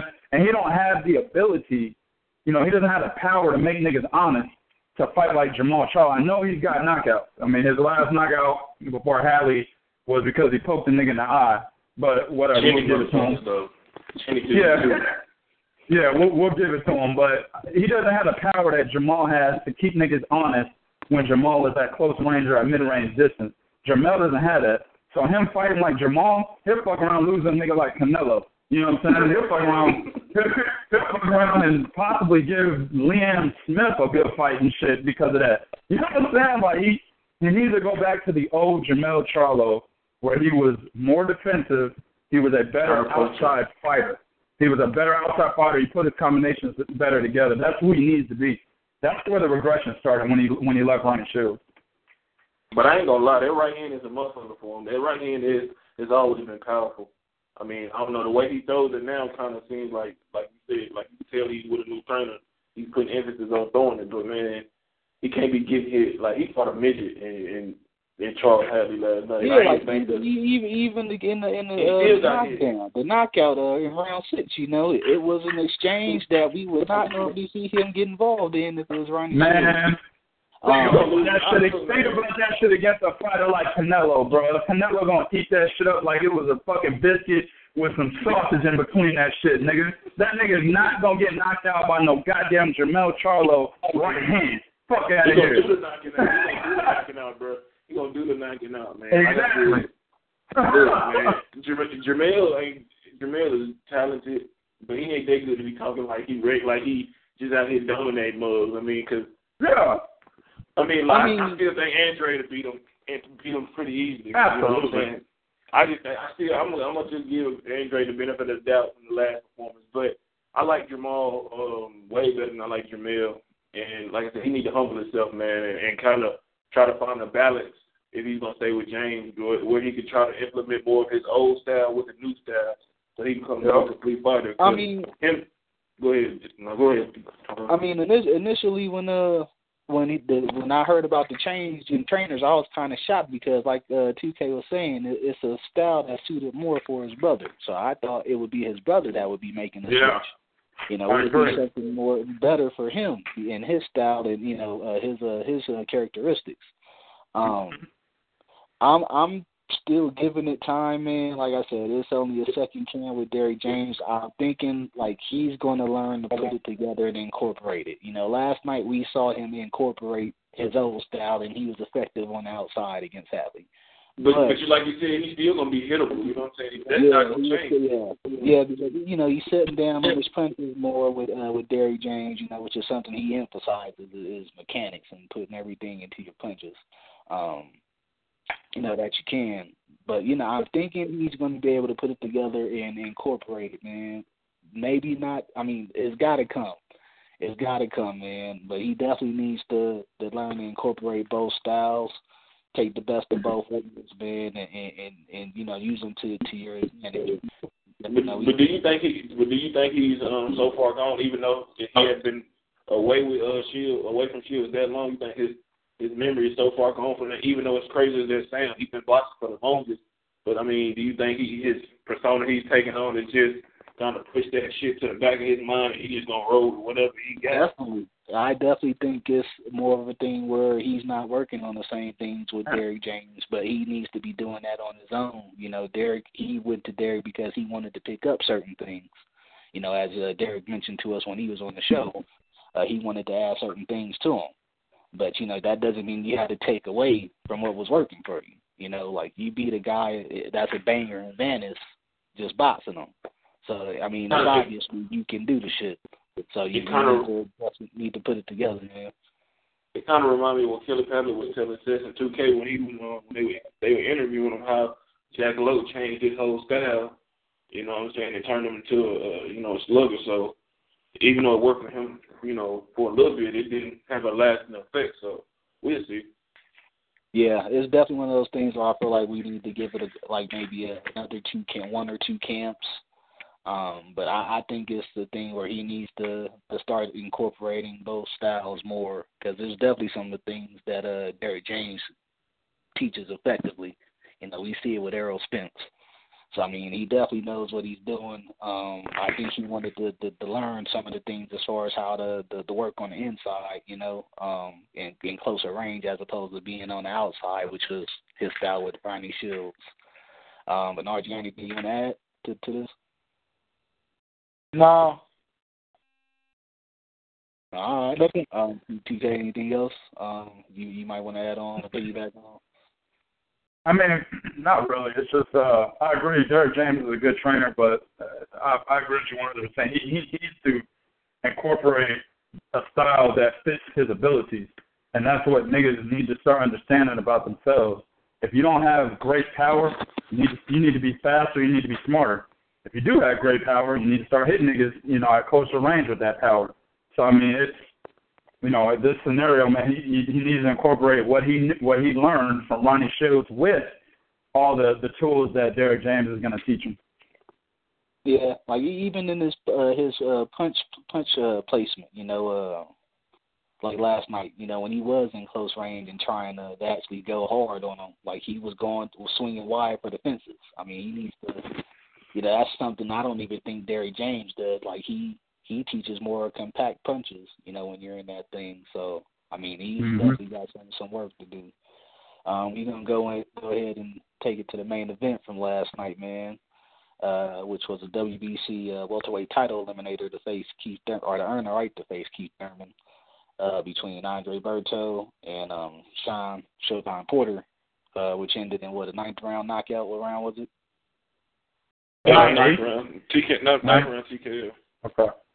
Okay. Um, ninth round TKO for Shawn Porter, and it was uh definitely one of the more grueling matches you'll see between you'll see between uh brothers, especially at middleweight. that shit was grueling as hell, man. Um, I'll go ahead and let TK start off with his assessment, and uh, yeah, it was a lot in that fight last night. Uh, man. I mean, you had the headbutts and Porter might Porter might have done more damage than to himself than Berto. You know what I'm saying? With uh, you know, he called two on his own damn self. you know what, man? I'm, I'm gonna shout out. I'm gonna shout out uh, my man, my man Eric R. He's one of my subscribers to my channel. My man said that um, I mean, uh, Shawn Porter knocked Andre Berto out with a check headbutt, and he's right. That's exactly what Nigga, I read, I read that shit. I was dying for like two minutes, man. Nigga said a check headbutt. He's absolutely right. That's exactly what happened. The nigga threw a right hook. The shit went behind Andre Berto, and I think the goddamn right hook was a decoy punch for the check headbutt. That's what it was. Because Andre Berto dipped, that nigga dipped. you know what I'm saying? And when he dipped, boom, here come that goddamn check headbutt, dog. Perfect strategy by Shawn Porter. it knocked Andre Berto all the way across the ring, almost through the ropes. and I'm like, and then shit, then shit allow him to finish the fight. Man, this is the ugliest fucking fight I've seen in 2017, man. And the shit, it's funny because you know this type of fight is one that a lot of casuals will like. Even the casuals didn't like this shit, dog. I'm hearing the casuals like, oh, this shit is whack. You know what I'm saying? This is a boring ass high intensity fight, if that even makes sense. You know what I'm saying? These niggas that was literally Shawn Porter was trying to sack a quarterback for nine rounds. Nigga, that's what it looked like. He was trying to sack motherfucking uh the quarterback for the Cowboys and shit for nine rounds. That's what the fuck he was trying to do. And Andre Brown trying to run from the nigga with the ball in his hand, but nigga kept getting sacked up against the rope. That's what this shit looked like. And I'm like, come on, man, there's absolutely no technique in this fight. And credit to uh, Andre Dirrell, what he said earlier during our interview on this same podcast. Uh, he said Andre Duro had no no uh, uh, game plan going into the fight. I don't think every fighter has some type of game plan going into the fight. What I don't, what I didn't see was him executing the game plan during the fight. I mean, really, if you're watching Shawn Porter, you're training for ten weeks, ten to twelve weeks, right? You know he's gonna do the same shit. He doesn't have a mm-hmm. plan B. He tries to just all niggas over. That's his thing. Play football in the boxing ring. That's what he does. Okay. So with that said, he has two losses, right? You go and look at the fights that he lost. The best one to look at is Kell Brook. And actually, Kell Brook, what he what he did to beat Shawn Porter, Andre Brown has that ability. You know what I'm saying? He has fast hands. He has that eye-opening power. That's what I'm saying. He has that, Yeah. that's what I'm saying. He, he has that eye-opening power that he could catch you with something. You know what I'm saying? If you're coming in, right? You don't have to. He he stands there and waits on you and shit. He doesn't really do much movement, so he's in prime position to catch this motherfucker while you're coming in, and then you just hold him. So it's like, how could you not understand? You know, in a 10 to 12 week training camp, that that's what you need to do to beat this guy. You know what I'm saying? And I knew prior to the fight that Andre Berto wasn't going to do it because what Andre Berto likes to do, he likes to change his style, you know, uh, to accommodate his opponent for some fucking reason. I mean, he did it against like Victor the shoulder, Ortiz. shoulder, like the shoulder roll against Robert Guerrero. That's, Got that's what I'm getting ass ready to say. motherfucking torch. fought That's- lazy. He fought lazy. That's what I'm man. getting He ready fought to say. He did. He did it against Victor Ortiz. He did it against Robert Guerrero, and he just did it again last night. And last night, this motherfucker decided to fight an inside fight and slug it out with a nigga that's stronger than you, more powerful than you, and has done that style a lot longer than you. What the fuck were you thinking, nigga? So I mean, I don't know, man.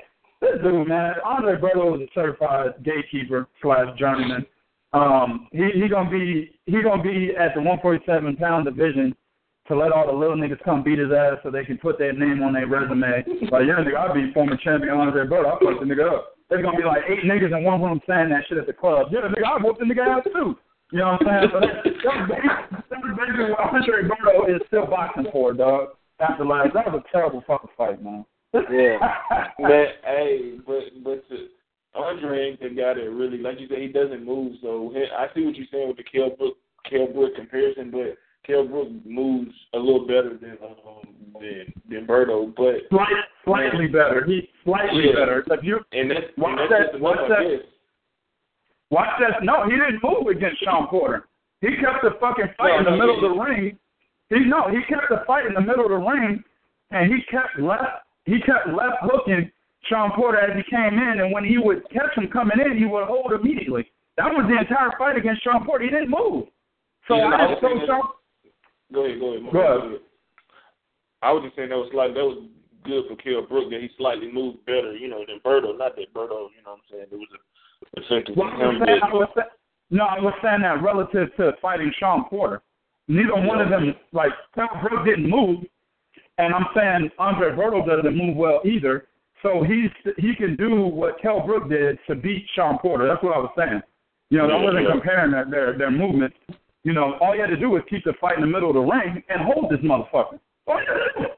Yeah, he felt that strength though. That strength, that strength was too much, man. That physical strength was was apparently too much for Berto, man. Because the motherfucker, ask Keith Thurman. Keith Thurman looked nervous in that damn post fight interview, you know, talking Hell about yeah. potentially fight that motherfucker again. So we already know, man. Porter got a great chin. He fucking well conditioned. He mentally strong. He physically strong. So well, he likes the skills. He he makes up in those four categories, and he's gonna be a tough fight for anybody. You know what I'm saying? So and, and especially Alberto, man. At this point, Alberto had no chance, no chance, and, and he did land the uppercut on um, Porter at times, but it, he was smothered in that shit. He, you know, he didn't have the proper space to get the you know the the full force of the shot. You know, to be you know more impactful. So like I said, man, he knew he was getting that ass beat. You know, Yep. he just was happy to headline a damn show at the Barclays uh, Arena on Showtime. Yeah. Uh, go back to Haiti and go Yeah, I'm to he's got the eight round against Porter right now. I was like, what? He's getting the entrance and he's ranked lower than Porter. Like how?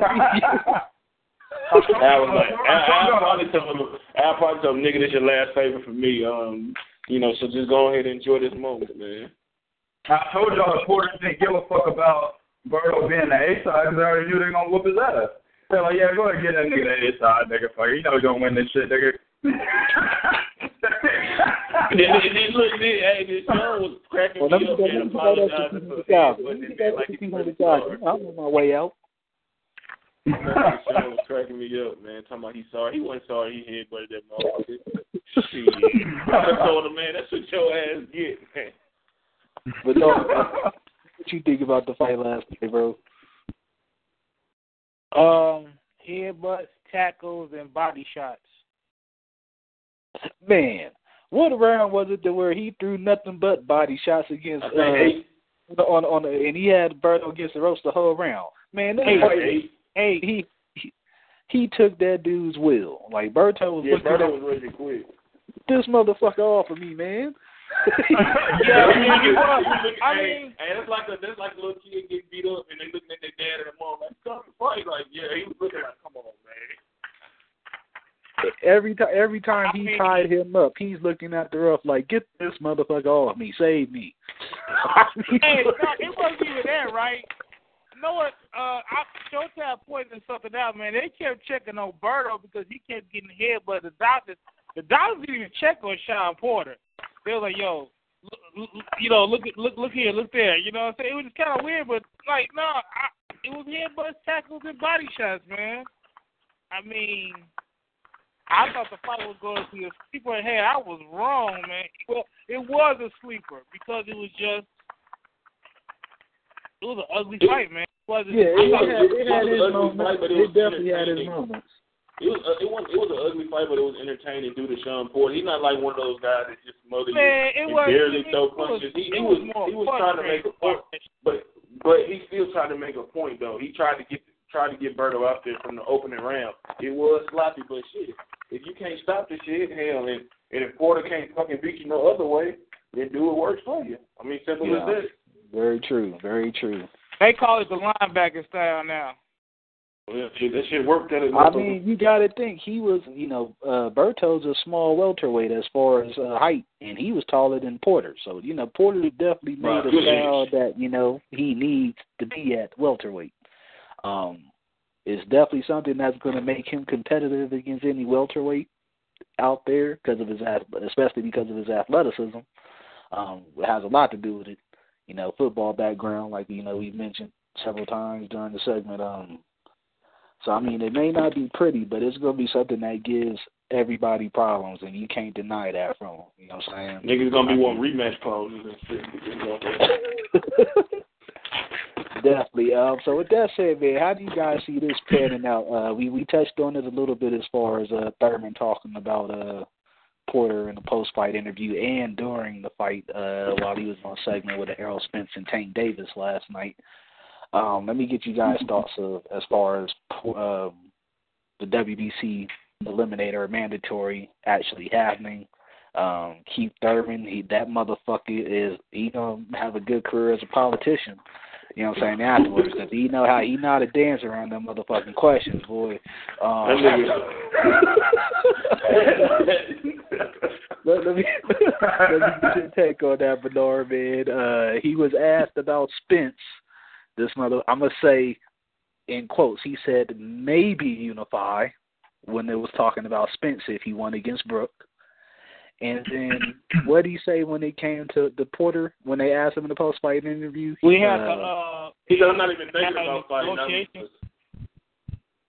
what what did he say? Yeah, you said it's it. about the about the negotiations. He's like, well, you know, Al Yeah, it's a, it's a ma- it's a matter of negotiations. Cole for uh, Cole for Al uh, call Lamont right now so we can get that fight rolling. Yeah, exactly. Um, let me get you guys assessment. I'll start with you, Big Kool. You you already let let the hat out the bag, man. Um, well, do you see this happening anytime soon, or you see Thurman pretty much trying to take take some some easy routes right now? Because he has some some dangerous fights looming with these mandatories, and if he even tries to unify again. Let's be honest, man. Keith Thurman, other than really who, other than um Diego Chaves, I mean, he really ain't fought nobody. I'm talking about, you know, before he got to this point where he's at now. He fought Louis Collazo. He fought uh, what's that guy? Uh, Juan Rubio Diaz. I mean, just because he fought Porter and and Garcia doesn't give him the right to ease up now. No, you got to keep it up. Man, you need to either fight Lamont Peterson or you need to fight Porter until a unification bout uh, comes available. I mean, like he said, he don't mind losing. You know, he said he ain't. I mean, he say he don't mind losing, but he ain't, he ain't scared to take a L. So, I mean, you get props for fighting Porter, you know, but you get even more props for doing it and trying to be impressive and get a clear victory.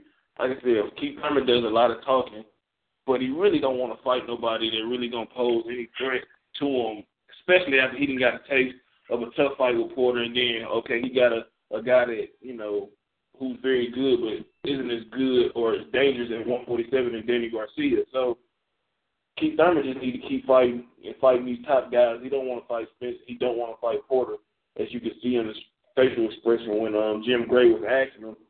And you know that's my that's my take on it, man. If he's not gonna fight either one of those guys or Peterson, then shit, just just don't say too much in the media about you know wanting to unify anything or calling out And my, anybody. one one my O to yeah, I don't I ain't afraid to let my O go. Um that Yeah. I definitely don't want to hear that shit.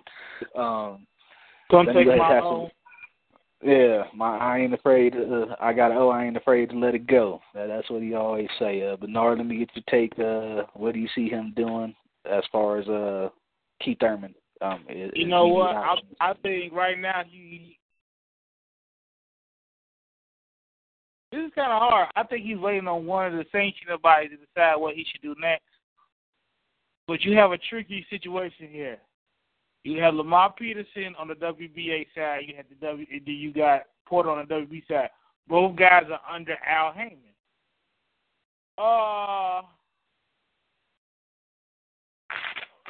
I, as of right now, it could go either way. I would love to see the belts consolidated in the WBA, but that wouldn't even last long, so that'd be a waste of a bout with Thurman. I would love to see him take on Porter at the end of the year. He said November, right? He said November he would like to be back in the ring. So that Mhm. that's good. I definitely like to see that. So take on Porter in November and see if you win. Uh, let Spence take on Lamont Peterson around you say around that time, and y'all can meet at that. That'd be a good plan right there. But Spence ain't ducking nobody. Yeah. Well, you know, Spence Peterson gotta already, get by- he gotta get Peterson no ducked much Spence once he- already. You know, let's Well, let that- Peterson take it. Pete Peterson's ducked Spence once already with the IBF title eliminator. Uh, I mean, it's Yeah. only before long you can sit there and um. Okay, you okay? Of course, he can hold the regular belt. So yeah, I mean, yeah, I say unification bout for Spence to get that WBA forcing him. The only issue I have with that is you have the IBF who could potentially fuck up unification bouts with the way they got their mandatory set. Because you know, once Spence beats Brooks, he's going to have to fight his mandatory next. So yeah, yeah, the IBF definitely seems most uh resistant to unification because they don't fuck around with their mandatories. Like that's Right. one thing I can say about them. They they enforce them shits. You know I mean, there ain't no skating around them the way you can with the other organizations. Um, Tuesday, let me get your thoughts, man. Um, from from last night's post fight interview uh between Porter and and um Keith Thurman. Keith Thurman being a smart man right now, man. What does he got? The WBA and the WBC 147 pound titles. Yeah. I'm not jumping in the ring with a nigga that's trying to play Tecmo Bowl on the fucking boxing ring neither. You know what I'm saying? Especially when I got them two belts. I got the two belts. Now, hopefully, this is what I do. I'll give him credit if he's only saying or he's only downplaying the rematch of Porter if he's looking for the winner of Spence Brooks. Because that's a better fight, in my opinion, the winner of that fight. You know what I'm saying? I know uh, Porter and Thurman was a great fight. They went to a split decision. A lot of people, I think it was a split decision or UD. I don't, Unanimous. I think it was Unanimous. Unanimous. Unanimous Okay, okay, thank you. decision. Thank you, thank you. He went to a close. It was a close unanimous decision. Um, but I just feel that guys like Brook and Spence are better technical fighters in the ring, so it would bring for a better fight, in my opinion, opinion a more competitive fight on the technical side. Um, especially if Spence beats Kell Brook, which I think he will. I definitely want to see Spence Thurman over Thurman Porter. Hell yeah. So if if that's what he's doing, then I'm all for it. If he's doing that to fight Joe Horn next, like somebody we know, you know what I'm saying? Then I, that's when I say fuck that shit. You need to get in the ring with Shawn Porter. So really, it really depends on his intention. You know what I'm saying? And I agree with. I think Bernard said it. Yeah, I agree with Bernard said it, which is very rare. I'll never really agree with that nigga says. But um, I agree with what he said about about uh, he's waiting on the sanctioning bodies to tell him what to do. I think that is the smarter thing to do. That's why he kept saying it's all about all we gotta do is negotiate. You know, he kind of left it up to his management and his promotional team. Then when uh, I think Jim Gray asked him directly, he was like, uh, uh, uh, uh, uh, when he started stuttering and shit. So, in yeah. Well, he, he, he, he, I know, and people have been telling me all day, you trying to get the main back. I'm like, that shit's not gonna fucking happen. You're not, you're not, kids, if you're listening, you're not fighting Manny Pacquiao, dog. Bob Arum is not going to allow you to knock Manny Pacquiao out and get the accolades and take it back to Al Haymon and your promotion team. No. If he wants anybody knocking Manny Pacquiao out, it's gonna be an in-house fighter like Terrence Crawford. So get in line with niggas that want to knock Manny Pacquiao out so they can get that fame, because it ain't gonna be you, fam. For real. Terrence Crawford on top of that shit. All right. Um, shit. What else we got on tap today? I, I definitely think. uh I mean, he he played it political as possible. You know, he didn't he didn't say no. I mean, but it wasn't nothing definite. I mean, I definitely think he's uh putting pressure on, like you know, uh, Big Kool was saying, he's putting pressure on Uncle Al to to make some calls to the WBA to make that to make their order first. You know, um, I definitely think that's something that may be occurring. Or put some calls to Pacquiao because he thinks that that'd be a big money fight in his hand, in his opinion. I think he's holding out hopes too for a Floyd Mayweather fight because he still mentioned him. He don't mention him as much, but he see what he said when he was sitting down. He was like, "Well, you know, you see Floyd talking with Conor. I think he's hoping that Floyd's now since he got two Daddy belts, boy. that get that get Floyd's attention to uh, you know, to come out of retirement or whatever the fuck he called it. He I called mean, himself. there's nothing. Yeah, I don't think there's anything Keith can do to the in entice Floyd into the ring, man. Especially with his performances against guys that ain't even on a skill level of a Floyd Mayweather. You know, even at this age he's at. Um, yeah, Keith. Keith. Uh, you, you, Floyd did your ass a favor. Not letting you fight. Yeah, fucking ruined. He I mean, ruined he- yeah, he, yeah, he would have. Yeah, he definitely would have ruined your goddamn career. You wouldn't be no unified champ right now. That's for sure. so, um, yeah, two L's. All right, so we gonna go ahead and go into our uh our next segment, man. We uh, you know we talk about all the other news that's been happening this week. Um, we had some late some some breaking news yesterday. I want to say it was either Friday night or Saturday morning um, when I heard about it. Um, the fight for uh, Joseph Parker's WBO heavyweight title between uh, him and Hughie Fury has been called off, um, and it's looking like um, Hughie Fury sustained some kind of back injury within the past couple weeks, so he hasn't been able to necessarily go give it a full go in training camp, and you know they didn't want to go to New Zealand, and you know with that that kind of thing happening, uh, there was a whole lot of speculation behind what was going on here, so it might not even be an injury, honestly. Um, but let me go ahead and get you guys' take on the cancellation of this fight. Um, just I just want to say this now: it's a bad look for Hughie Fury. Man, Um, uh, I'll go ahead and start with Bernard on this one. Man, fuck that fight. Fuck Hughie Fury. Yeah, Hughie Fury. What the fuck his name is? That's some bullshit.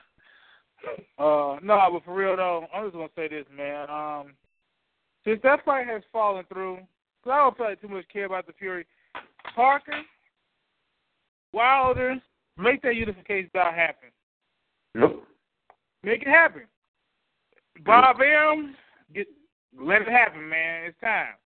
You know, we got for unification bout coming up uh, next week with uh, Joshua and Klitschko. You might as well put that goal in in, in um a few months, let that fight happen, and then boom. Hopefully by the end of the year, the beginning of the year, we can have a unification bout for, for the heavyweight division. That's all I got to say about it. Don't serve up Joseph Parker to Deontay Wilder, you know, so he can bring that WBO strap back to Alabama where it belongs. Yeah, roll tide. No, I don't know about that, but you know, it was Ala- yeah. But um, my thoughts on it, man. Fuck the Fury, man. The motherfuckers might be too big to be boxing. Shit, 'cause they always hurt, hurt them damn selves or something, or whatever they got going on, man. If it ain't Tyson Fury doing indulging in what he he, he indulges in, is his cousin. I don't know, man. If, if I'm fighting Joseph Parker, I'm fighting with a back injury, man. Fuck that. If it if it ain't that severe, I'm like, fuck it. This nigga, it, I don't know. I mean, I mean, uh, originally they were saying there was stuff that uh, the Fury camp was unhappy about as far as like accommodations when they got to, to New Zealand and how soon they could come out and shit like that. Like it was a whole bunch of shit being put put out there. So you weren't that close to the to the man. You fight for a title shot, dog, and then you wanna. That's what I hate about boxing.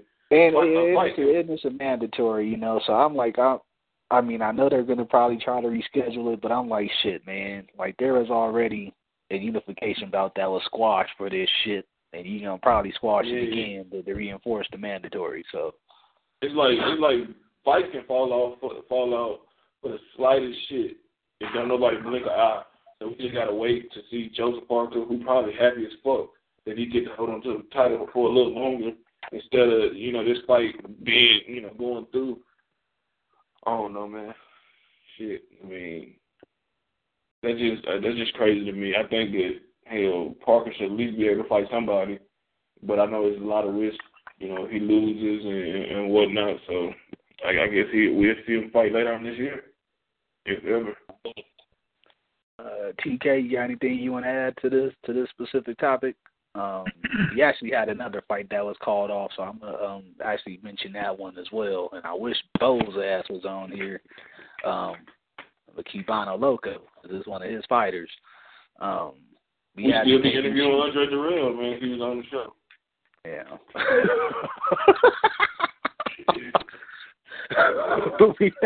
they they be shooting off. They be shooting off. Uh, had to pull out of his. Uh, I don't know if it's what the hell to call it. It ain't a unification. I don't know if it's a unification or not with the WBA a interim title against a regular title. I don't know what to call that shit. But um, it was pretty much called off. Um, Baby shoot, shooting off sustained eye injury. You know during sparring. Um, there's always there was some actual uh it took a long time to get this fight made as well, you know. Um so I mean a lot of people are probably gonna have their speculation about about what's going on as well here. Is there really injury or not? Um, let me get your thoughts on that one, two K. But what it was is it was for the WBA regular title, and the winner would have been the mandatory, or not the mandatory, but just would have been the recognized uh, champion as as, uh, as the WBA uh, behind Denis Lebedev, who has the WBA super title. So that's that's what that fight was for. I think it would have been a good fight for Junior uh, Doritos. You know what I'm saying? um, um, it would have been a good uh, if he could have beat beat beat Shumenov, who's a very good fighter. He's only lost to um, Bernard Hopkins Gabriel Campillo. He lost to somebody else. I can't remember who though, or maybe it was just those two. Yeah, it was just those two guys. So, um, still a great fighter. Definitely a good a good fighter, cruiserweight. If he would have beat him, it would have been a coming out party, in my opinion. Even though he's ranked number ten by uh, the Ring magazine, it definitely would have moved him up. I think Beibut Shumenov is ranked higher than him. Um, but uh, it's unfortunate for him, man. It is what it is. Beibut Shumenov got an eye injury, so hopefully uh, uh, Dorticos is actually looking at trying to get somebody else to uh, fill in that that uh, uh, slot and uh, pretty much stay busy so he can get a, another shot at the title. Yeah. Now, this as- is a, go ahead. Go ahead. I was gonna say, as for fucking Joseph Parker and Huggy Fury, I, I really can give two shits about that fight. I don't give a fuck about that fight. for real. Huggy, Huggy still ain't done shit for me to actually be like, oh. And I see a lot of UK fight, I mean, uh, fans out there. Hey, man, Huggy Fury's an excellent fighter. I'm like, I said who? Are you, are you, are you mixing? actually said he's better than Tyson? You know. I know, I know. And I was like, I was like, wait a minute, are you mixing the two up? Do you think Tyson is Huggy and Huggy is Tyson? It's like,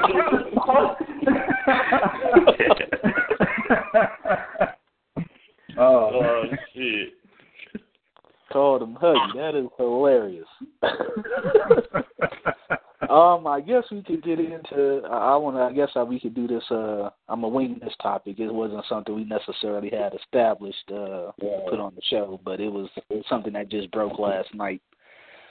Uh, Billy Ho Saunders is finally uh gonna face his mandatory. Is looking like in uh, uh what's his name, Avtandil Khurtsidze. Uh, Yeah. that fight has been looking like they're going to sign it for, I believe, July 8th, uh, according to what Frank Warren was saying on their telecast yesterday uh, before Kassisi went in there and knocked out Tommy Langford. Um, let me get you guys' initial thoughts about this fight because we seen the press conference yesterday post-fight of Kurt Cece where Billy Joe Saunders pretty much went on a tirade and yeah, he, he didn't have his tea and crumpets or something. You know, he was just going off. Oh, I'm not sure if you guys caught it or not. I know I posted it in our group. Uh, I saw that weak ass shit, man. That was some of the weakest, fake, outrageous. I'm talking about, yo, the motherfucker was talking shit. Said, you want to do this now? Got the fuck up. I I will tell you right now, that motherfucker was happy everybody was holding him back. He was talking all that shit. It was horrible, man. Like, you know how niggas be selling wolf tickets? Yo, you know, 2K. You know Yeah, what I'm saying? yeah. Niggas say, yeah, you know, you know, get all riled up and loud and shit. Motherfuckers had to hold them back and shit. They do that shit because they motherfuckers scared. Because AK was over there sitting like, yeah, yeah. Okay, he said something. He got up. He was quiet. But he was looking at him like, yeah, come on, let's do it. Like, Billy Ho was scared, man. He's scared. Yeah, you want to say this is selling the fight? Yeah, I understand all that shit. Yeah, but that nigga's scared. I mean, the funny thing is, why are you gonna sit up there and talk all that shit to dude that don't speak no English anyway? You know what I'm saying? I mean, motherfucker, man. He clowned the Stupid shit out of him. Call, call, he clowned the shit out of him calling Danny DeVito, but this motherfucker from Georgia, the Republic of Georgia, you don't know what the fuck that is. You know what I'm saying? WBO champion. This nigga said WBO champion. Danny DeVito. Shut the fuck up, nigga. No, I'll tell you what. I'll tell you what. I'll tell you what. The only thing I got out of that little little fight or little uh, whatever the fuck that was was that I was correct in my thorough analytic assessment of Billy Ho Saunders eating peanut butter and jelly sandwiches when he's not training. I fucking knew it. Look how fat that nigga was. Did you see how fat? And he had on Billy muscle shirt. And he had on a muscle polo still too. Yeah, the, hey, the guy in the polo shirt was hugging his fat, dog. the bald haircut, dog. With the bald haircut, man. I'm just happy. You know, I get, you know, when I get predictions right, you know, I'm like, whatever, you know, that's so. It, it, fuck the prediction. It's all about the breakdown. But I'm truly happy about this shit, though. That I was right about this nigga being the king of the peanut butter sandwiches, dog. It's it's clear that that's what he does. I also said the nigga sits on his couch when he's not fighting and eats two bags of Doritos. You know what I'm saying? And one thing, he the whole goddamn two bags. I'm talking about the family size bags, nigga, the ones that cost like three hundred three dollars and fifty cents at HEB or at Walmart or whatever. That's what the Oh, nigga do. no. He eat two bags of those, dog, in one sitting. Oh, fat ass motherfucker, sit your ass down. Man, Motherfucker, I can't stand Billy Ho, man. the way he looked yesterday, like he was out of shape in his last fight, but the way he looked yesterday, he's gonna need every bit of his time to make 160. I mean, he gonna need every bit of his time between now and July to make that weight. I mean, he. I couldn't believe this dude. I couldn't. And you know what? It looked like Andre Rozier wanted to fight that nigga. Yeah, Andre Rozier was pissed. You know what I'm saying? I was like, shit, I was siding with Rozier. Like, nigga, get that motherfucker the gloves. Fuck. For real, that, that is real talk, man. That is real talk. I mean, I was happy to see Rozier stand up for. You know, my, my, you know, my fighter can't speak English like that. I'm gonna get some some jabs in on your fat ass. You know what I'm saying, Billy? So I, I was happy that Rozier said uh, did that. You know, he stood up for his fighters. Uh, yep. I it definitely would have seen, been funny to see things pop off there though, because you know uh, Tarshisi looked like a damn Greco-Roman wrestler. So I mean, it, it was popped off. Um, but yeah, I guess we we got that one out of the way. I'm I'm looking forward to it just because I've wanted to see Billy Ho silence. You know what I'm saying? This motherfucker been like you say, he been hoarding the belt and doing nothing but talking. You know, and they ain't put, been able to put no fights together in the time he's had it since what 2015 when he won it. Uh, Billy Ho, yeah. Yeah, that is that is one when he beat uh, Andy Lee. Yep. Okay, okay. So yeah, but yeah, we'll go ahead and go into our next topic. That was actually uh, playing right there. I just wanted to put it out there because we we saw the uh, press conference last night. Um, uh, our next topic would be uh, what are we looking at here? Adrien Broner, man. Uh, Oh, had- man. yeah, uh, we we we see we see we see I'll we talking this about him for for. Uh, okay, let me let me uh, do our little intro to to it, man. Our segue. Um, we seem to be talking about Adrien Broner for everything but but boxing these days, or at least the uh, the last couple weeks. Um, he was arrested uh, after being, uh, I guess, his vehicle was shot at while in Cincinnati. Um, and he still got arrested for getting shot at, which I thought was pretty hilarious. Um, but you know, um, you know, they got video of him on TMZ and all kind of other shit right now. Let me go ahead and let Bart Bernard uh, chime in on this and you know give his take on everything that's happening. Okay, the fact is, Broner got arrested for an outstanding warrant, an OBI warrant. I believe it was um for a pass, DUI, or driving under the influence, something like that. They, which kind of makes me kind of wonder uh about the uh what's the word, the situation. Not really the arrest part, because he got out of jail. what- Was that last year? Yeah. The Uh, beginning, beginning, beginning, uh, yeah, yeah, last year. For the other for the for coming in late to court and being drunk in it. You mean to sit there and tell me you didn't? The police didn't um, check that warrant at that time or whatever during that time and all that. I kind of that, that's bullshit on law enforcement. I'm not really mad at that because here's the funny part: he's been stopped since then by the police. You mean to sit there and tell me you didn't? That warrant didn't show up. You know what I'm saying? So it just happened to conveniently show up during the time he got shot at. I'm not taking this side as it may sound like the people. I'm not taking this side. What I'm just saying is on that part of the, the warrant. Now him getting shot at, you need to he needs to understand, man. Yeah, you may be a man of the people. You out there back in your hometown in Cincinnati and everything, but the wolves are out there too looking. So you being flashy, flashing your jewelry, your money, going to these clubs, I guess to prove that you still in the hood and the hood still loves you. Fuck the hood, dude. It's not even worth it if it's your life. You know what I'm saying? You got, god damn, you got hella kids, and hella baby mothers. and a, and a and a chick you call your wife that I don't I know damn well you ain't get married to her yet. That nigga say he got two wives in the video. Yeah, he got two. uh, Yeah, I'm trying to figure out the second one, yo. That nigga I lying. mean, I mean, it's some fucked Wait, up did, shit, did, man. did, did, yeah, did one of them just didn't one of them just leave him or something or uh, his fiance I don't even something? know about that part, man. He called, he said he got only two hoes, his mama and his wife, when he said on Instagram. I'm like, gosh. That nigga lying. That's he a young ass lying ass nigga, man. That's what the fuck he is. He got that young nigga mindset. Young niggas No, lying I'm dick giving- so much is ridiculous.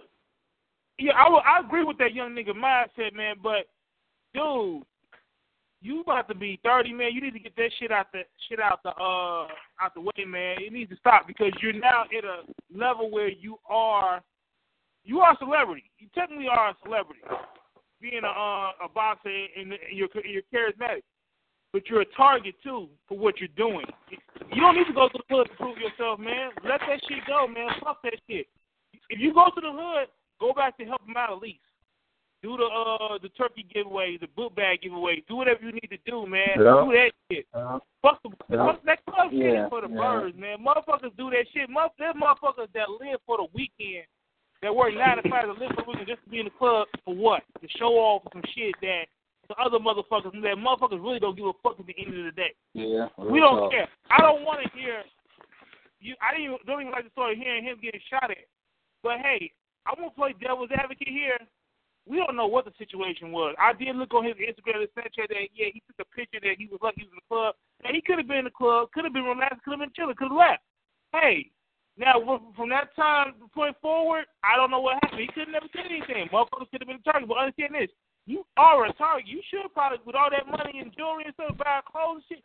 You should probably be investing in the security team like um the money team, like your boy, uh, your big bro, Mayweather. Uh, Big you, bro. you know, you know how it is in the hood, man. I don't need with hood niggas. You know what I'm saying? The, despite celebrity, you know, we don't need security. Yo, but he's No, been we jail. really I don't Man, know. Man, fuck that. shit, man. I I mean, you mean, he, go he's actually Man, doing, look, he's doing a lot of shit to make himself a target. Like, what did he post earlier? Like, I know I'm gonna die young or something on his uh, Instagram or something. Like, he's just been doing a whole lot of Agent, outrageous man, shit. Agent Broner, Agent Broner, man, he, he got bitch tendencies. And no disrespect Yeah. to females out there. No disrespect to females out there. But this nigga, He's a no, attention seeking he, whore. a, mo- he, a, he got he got he got emotions like a female. He got to be loved, hugged, told he great. Man's got to still brush hair. You know what I'm saying? He gotta be. I gotta be like. I'm tired of. I mean, look, man. I'm still a fan of him as a fighter, but dude, I'm not about to get out here and do what Bernard said. This nigga know what to do. This nigga need to invest in a fucking home in the suburban areas where he nobody can know where he is in but his kids and his mama. You know what I'm saying? This nigga, this nigga out here in Cincinnati. My sister stays in Cincinnati. You know what I'm saying? My older sister. And it's rough as fuck out there. He ain't no celebrity. He just a nigga with money. You know what I'm saying? Exactly. And, and, Exactly. And Hey, too, that celebrity Rico. shit. Yeah. I, I got a, I got one of my guys, literally, got a family member, if not married to, but no, they know the Broners. hmm Them motherfuckers on some real shit, some wild motherfuckers. You know what I'm saying? Don't let the. He said. No, that's why I say he ain't a celebrity. He's just a nigga. He's a hood nigga with money. That's Yeah, it. yeah, I mean, people, yeah, that's his other nigga with money because we were talking about him the day before. Then I texted nigga, I said, yo, here's his article. He like, yo, nigga, I'm not even surprised about them niggas. Them niggas on on that other, on the, I think they're on the west side of Cincinnati. Them niggas are wild. They, they, he literally knows they family. They be on some shit. They be on that bullshit. Man, look, man, motherfuckers, it, it, be it's black, it's brothers and sisters out here that would love to have the money that some of these athletes have or the opportunity at least. You know, that will fucking cherish that shit, wouldn't do no wrong or do wouldn't do no stupid shit like this. And you got these motherfuckers that got it, don't know how to act. I understand when you first get the money, you do stupid shit, you buy expensive shit, but as you continue to, you know, get, you know, more money and more money, you should wise up, man. Like he knows what the fuck he's doing. He want us right here talking about his ass, man. Fuck him. Fuck his boxing career. That nigga can't be saved by Floyd Mayweather. Can't be honestly saved by his kids. Cause shit, I ain't got kids yet, but Al if, if kids if kids don't change you, nothing gonna change you, man. And that's as simple as that. You know what I'm saying? Haymon, So needs, Al Haymon needs to feed him to Errol Spence. And he, Al, after Errol man, Spence no. feed him. Um, That's just. I mean, you know, he's lost. L's. He's He lost. took Fight. Yeah, that ain't Boxing, gonna do man. nothing. He That need to, nothing, need to put his ass on another kind of timeout. I mean, you know. Nigga, yeah, yeah. Like like Twan said, man. Don't don't I answer mean, the call we- like Andre was saying. Don't answer his phone call. Don't start We, calling. we, we seen what happened to Nicholas Walters when he went against Father. You know what I'm saying? Sit your ass down for a year and think about this buddy. I mean, because you ain't going to have shit coming in. You know But still, though, he, he- he still gonna find his way in trouble because he, he gonna try to think he he's Rick Ross and can rap with MMG. And I mean, he just in his own way, man. He don't care about his own life. So why should we even care about Now- trying to give him advice or now, or didn't find he- that out? Am I correct or wrong on this? I swore he had moved to Atlanta. That ain't the place where he can go. Shit, that nigga reference another case down there. So shit, that nigga need to get away from Atlanta and go somewhere, Utah, or somewhere in the Montana, somewhere, you know where. Yeah, like somewhere. I mean, for I mean, but even in Atlanta, you know what I'm saying, shit could pop off there. But this is happening in his hometown, and you said you were getting away from your hometown to avoid these situations. So why the fuck are you always in Cincinnati getting in shit regardless? I mean, so I I, I don't know, man. Broner gonna Hey. be that nigga. He gonna be forty and he gonna be forty years old if if, if he, you know if he's fortunate enough to live that long. Still be with the sagging pants, with the jewelry, with the gold in his mouth, while everybody else is mature. He's and, going you through know, this. acting He's, like going, that. he, he's the modern day Zab Judah. By the time he gets forty old like Zab Judah is, he'll mature and shit after a couple lot of bullshit and everything, going through a lot of shit. He'll mature. I don't know, man. If the shooting even, you know what I'm saying? I don't think the shooting really, in my personal opinion, has even made an effect on him. Like, you know what I'm saying? Because he's like, yeah, you know what I'm saying? I got I got two guns in my arm. You know what I'm saying? This and that. Like, I just got shot at. Man, if I was Yeah, You know what? I'm gonna go ahead. I, I hear everything you brothers are saying, and I, you know, I don't, I don't really have this position because honestly, I get two shits about Adrien Broner. I haven't even thought about this scenario. I really don't give a fuck about the nigga getting shot at or none of that because the nigga keeps putting himself in these type of situations. But I'm gonna go ahead and I'm gonna go ahead and quote what Blood Boxing said, man. Shout out to Blood. This nigga said Adrien Broner. This is what this is his opinion. Adrien Broner paid some nigga to shoot up a car. I was just not, not, with Broner, not with Broner in it, obviously. He just shot up a whip. Broner gets in it. Talked about, hey man, shit, had the cops pull you over, nigga, put you back in the spotlight. and you know what? It's funny because a scenario like that is not too far fetched It- it- when we're talking about it's Adrien possible. Hey, Broner. but uh, hey, Yeah. with all the shit that's going on from a couple weeks ago, like, damn, that's some attention seeking horse shit. Exactly. I was getting ready to use your phrase too. I was getting I was I was getting ready to use your phrase and quote and and uh and quote you on it. You know, attention seeker or like Bernard says, absolutely. So Bro, who that, knows? that's just Yo, he you know learned what? that 2K, shit, bro. Like you right. 2K. The door was What? shot up where you could he could have been hit, and you mean to sit there tell me you didn't get hit? Yeah. Exactly. exactly. Hey, Oh, man, I it is. understand, man. Hey yo, I understand. Clown. That, I mean, I remember- I even, remember- hey, he- hey, even, remember- Suge, even Suge Knight caught a shell, and he he was uh, the one that supposedly set it up. You know what I'm saying? Right. Even Suge Knight caught a shell and set up. yo, it was a rental Yeah. too. They didn't shoot one in the real, but they shot a rental up. But no, check this out. I remember, y'all might not remember this because every time I mention this, a lot of people didn't see it. He posted it on YouTube and he took it down like literally like the next day. Adrien Broner, after he lost to Marcos Maidana, my wife remembers it because I think I had her watching it or I told her about it. After he lost to Marcos Maidana, he posted a video on his fucking um YouTube channel basically stating that he is going to kill himself and talked about how he did sexual favors for men. You know what I'm saying?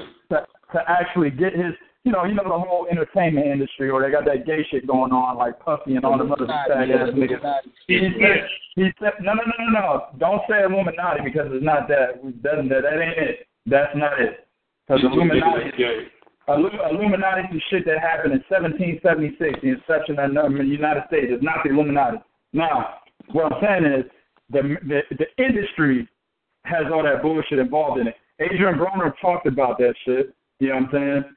And when he talked about it, he said, "Yeah, I did this, I did that, I did sexual favors, I did all this. I'm ashamed of all of it. I'm gonna kill myself." I was fortunate enough to see the video. I was unfortunate enough to save that motherfucker to show it to all you guys.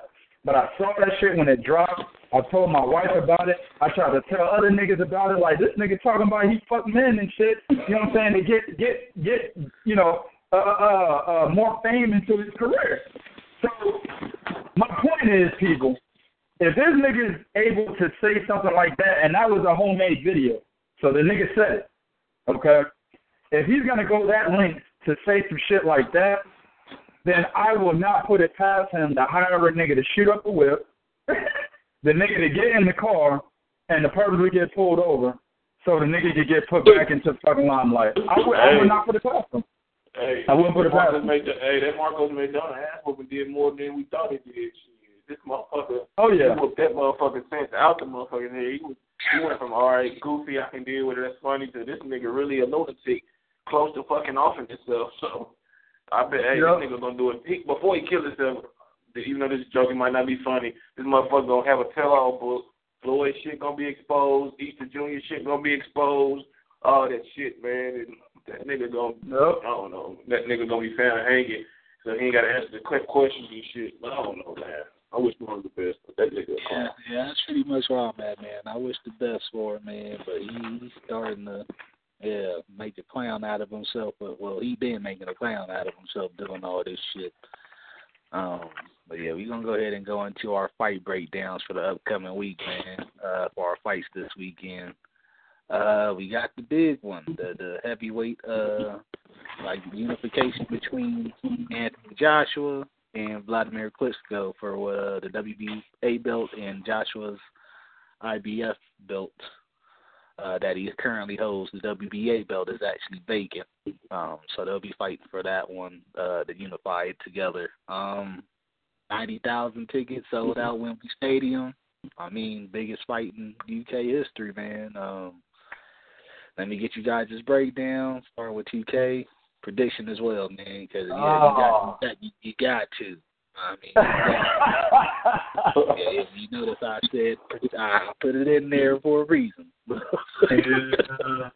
You know, it's not that hard for me, man. I've had the same prediction for a while now. Whenever the fight was was uh came about, the main thing I want people to understand, uh, Anthony Joshua, man, I like him, so I hate to say this about him, but it's true. We don't pull no punches on here. We we say the real shit. I like him a lot, but these fucking UK fans have overhyped the shit out this dude, man. I mean, this nigga has his own motherfucking special where they talk about his life. And a UK fan, shouts my man Everton, real cool dude, he's from the UK. The nigga tagged me in it, Crumpet. and it's a, it's, it's a, yeah, yeah, AKA the crumpet man. The nigga tagged me in it, you know what I'm saying? And uh, he's like, yeah, you know, check this, check this, you know, bio pic out. I'm like, why? The nigga's only like 18 and 0. I mean, the You're like 23 years old. He had that You much know of a what I'm life. saying? What? Why am I watching a biopic of a nigga who the only nigga on his resume is Eric Molina? you know what I'm saying? Like Eric Molina, Dillian Whyte, and fucking Charles Charles Kevin Martin, and fucking Dominic Breazeale. Like, why would I care about a biopic on him? I mean, it's cool. I respect that they're, you know, they're, uh, um, they love him that much in the UK. Hell, we need that kind of love here in America. Andre Ward deserves deserves like five fucking biopics, and he can't even get one. You know what I'm saying? So- even He get did the it. Got show. on Shit. Shit. Yeah, the nigga the nigga got a Jordan brand, and that's it. Nigga can't get nothing else. I mean, it, so I mean, I respect that, but they have completely overhyped this guy. Okay. Number two, another thing I want people to understand. They talk about Anthony Joshua going to beat the shit out of Wladimir Klitschko based on Wladimir Klitschko's last fight. That makes absolutely no sense. Wladimir Klitschko's last fight, he fought a tall, rangy boxer from the outside who utilizes movement, and mm-hmm. Tyson Fury. Tyson Fury made Wladimir Klitschko become an inside fighter, which is something that Wladimir Klitschko has never been able to do throughout his entire career. Okay? Anthony Joshua does not have the movement of Tyson Fury. Okay? He doesn't have the, the reach advantage Tyson Fury had. Tyson Fury had a three inch height advantage and a three inch reach advantage. uh, Anthony Joshua and Wladimir Klitschko the same height with the same reach, I believe. Or, or Joshua might have one inch on him. yeah, yeah, I think Joshua got the He has one inch. I'll double check that He one. has one. He has one inch on him. That's not enough to nullify Wladimir Klitschko. Wladimir Klitschko has fought plenty of guys and very good guys uh, that had a height advantage or just a reach advantage on him. You know what I'm saying? So that's not enough to nullify what Wladimir can do in the ring. Okay, you got to understand. Anthony Joshua is very stiff. I was watching him train just recently, man, for this fight. Man, it looked like the nigga. The, he's so stiff. You know what I'm saying? Like his upper body he has no upper body movement. You know what I mean? He doesn't. He has no fucking head movement. He may do this like this dip to the side, and UK fans like, see, see, look, he's moving his upper body. Like, no, nigga, that's just two dips. Like, a mo- moving your upper body is continuous movement, dog. You're you're trying to you're trying to uh uh, uh throw your opponent's timing off with your movement, dog. That's that's upper body movement, not just two fucking dips and then you go back to being stagnant. You know what I'm saying? His footwork is not Tyson Fury. He's not going to move laterally all around the ring. He's going to move forward and move back. What what uh, Anthony Joshua likes to do, he'll stand there, and he'll bounce. Uh, he does his bounce, and then he stops and he plants again. He backs up, bounces, comes forward, plants again. That's what Anthony Joshua does. He doesn't move around the fucking ring like Tyson Fury does. Number three, they both have great jabs, but given Wladimir Klitschko's uh, resume and everything he's done in his career, the fucking second highest uh, uh, title defenses in heavyweight history behind Joe Louis, he's got the better goddamn jab. People need to stop telling me that Anthony Joshua's got a better jab than Wladimir Klitschko. That's fucking asinine. He's got the better jab. He's the smarter fighter. He's more experienced, okay? Another thing niggas need to watch out for, if Anthony Joshua's going to stand in front of him and Wladimir Klitschko leaps in with that left hook, oh my God, ask who that pull off about that shit. That catches niggas. And Anthony Joshua is going to be there to get hit by that, okay? I don't know, man. Look, I'm looking at the experience. I'm looking at a lot of things that Anthony Joshua needs to work on. Um, I feel that in order to beat Wladimir Klitschko, and I've always said this, you got to do two things. You have to get inside of Wladimir Klitschko and don't allow him to have uh, uh, the distance to be able to get that that one-two off or his check left hook, right? Um, Alexander Povetkin was trying to do that, but Wladimir Klitschko kept holding him and he kept pushing off. Okay, but you got to do that. You got to get inside of him, like Corrie Sanders did and what Ross Puritty did. You got to get inside of him, and Lamon Brewster. You got to get inside of him. Okay, or if you have the height and the reach advantage, or just the reach advantage, you got to outbox this nigga. You got to keep moving. You got to make him try to pressure you. Okay. Looking at Anthony Joshua, he's not going to do neither one of those things. He's not going to move around and make Wladimir pressure him, and he's not going to try to beat him on the inside because Anthony Joshua doesn't have an inside game himself. So we're literally going to be looking at two guys that are going to be standing in front of each other, and it's going to be a jabbing contest. If I'm talking about a jabbing contest between these two guys, I'm going with Wladimir Klitschko. That's my prediction, man. I got Wladimir possibly winning a 12-round decision if he doesn't get knocked out. And he may be able to stop Anthony Joshua. Remember, Joshua was hurt pretty badly Like, against Whyte, Dillian Whyte. yeah. Mhm. Yep, Dillian Whyte. If Dillian Whyte says didn't fight like a drunk nigga on skates, you know what I'm saying? Motherfucker just no balance whatsoever. If he had good balance, he would have knocked Anthony Joshua out after that. But he had terrible balance. Wladimir Klitschko has excellent balance. And guarantee if he hurts this motherfucker in the same manner, oh, it's lights out, man. But I got Klitschko by 12 round decision. All right, that's an analysis as usual from 2K. Um, let me give it to the rest of the panelists on this one. Um, Big Kool, I hear you yawning. No, I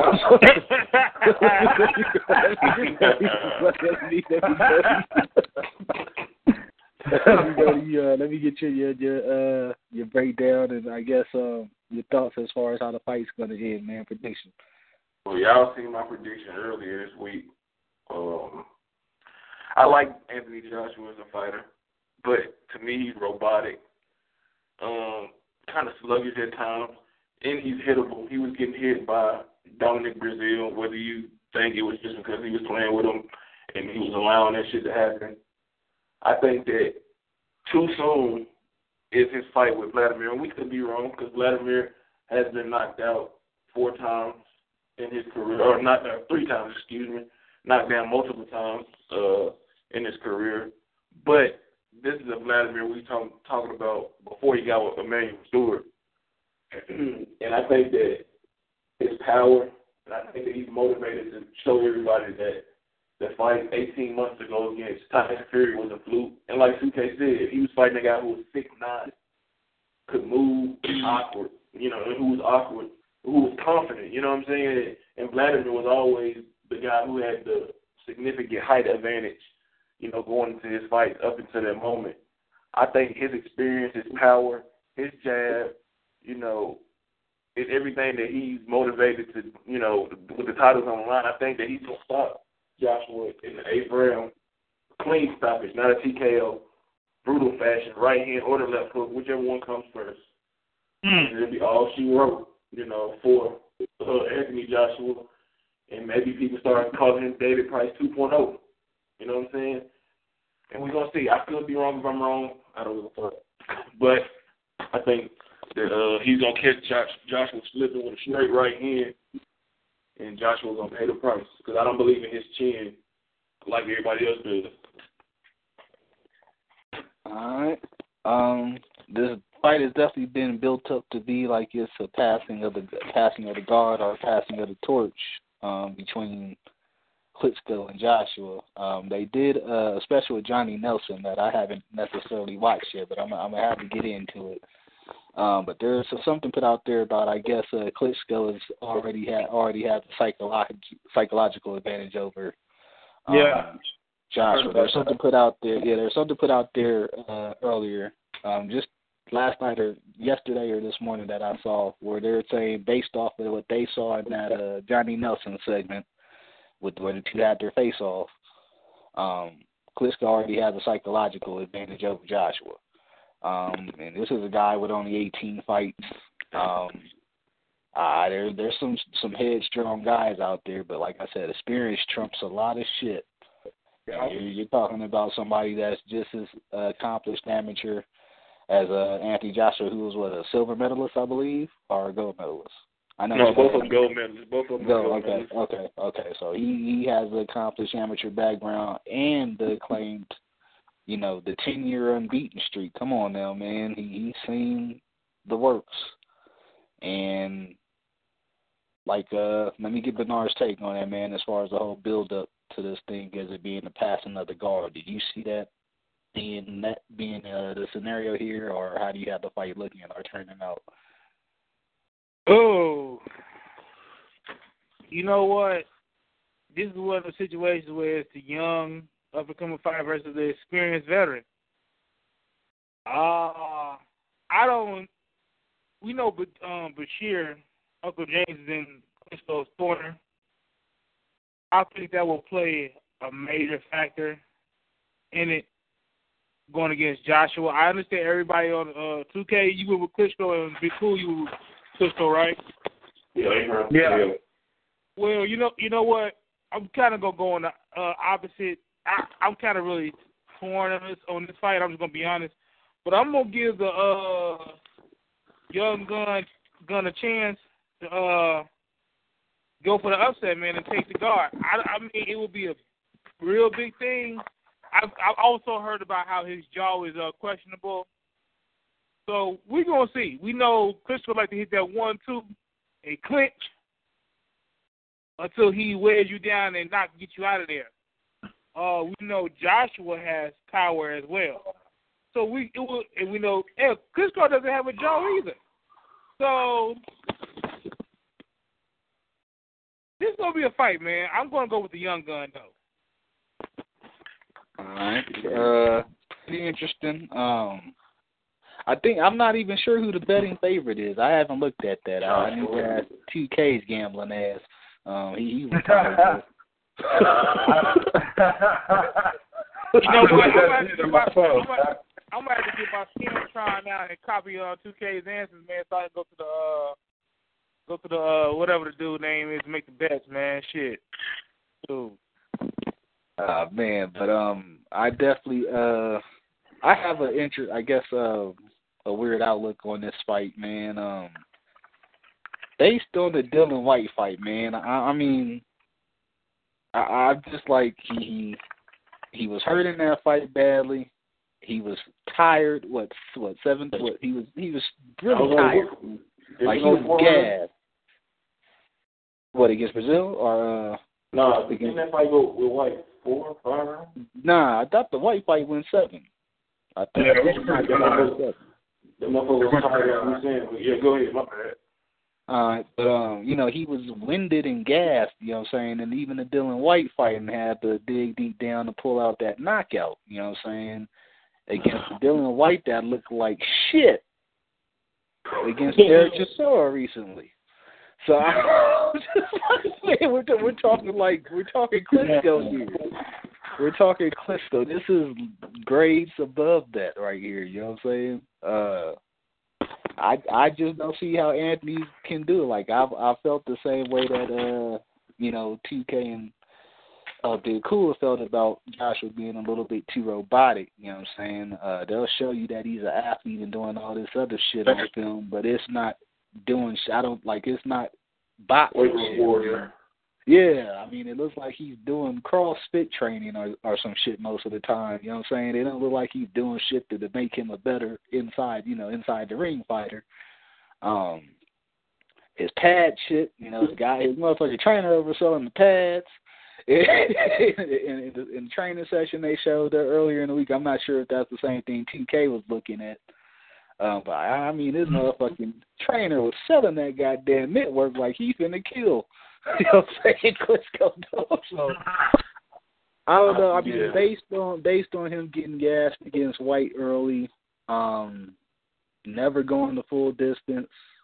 I- I mean, all the muscle. I I I really don't think he can go full twelve, man. Like I don't.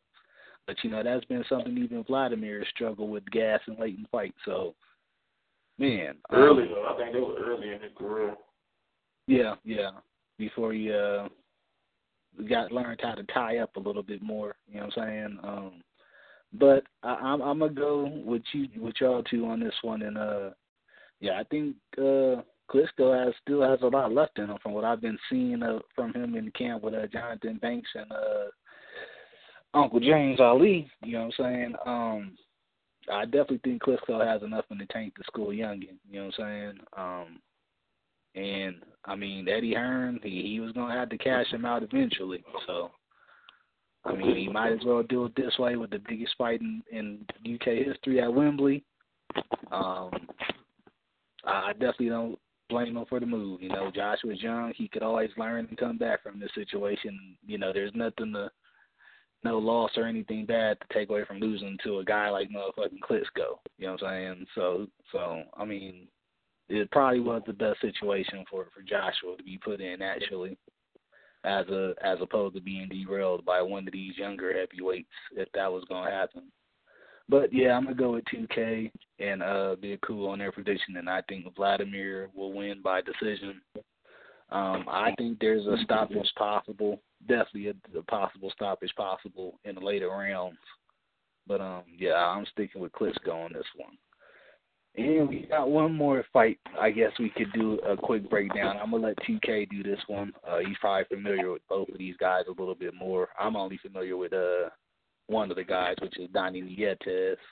Um, he'll be making uh going for IBF flyweight t- flyweight title this weekend against uh Komgrich Nantapech. Um, 2K, let me get your thoughts on, on this fight. Um, is this a kind of a gimme for uh for Donnie? You said ending? Did you say is this the ending for Donnie? No, I was saying is this a gimme, like a gimme fight? You know, Oh, oh, I was about to say, like, what nigga? uh, no, yeah, I, I wouldn't say Jimmy. Um, I can't pronounce his name. I'm not gonna fucking try. I'm gonna call him Ralph. Uh, Ralph, you know what I'm saying?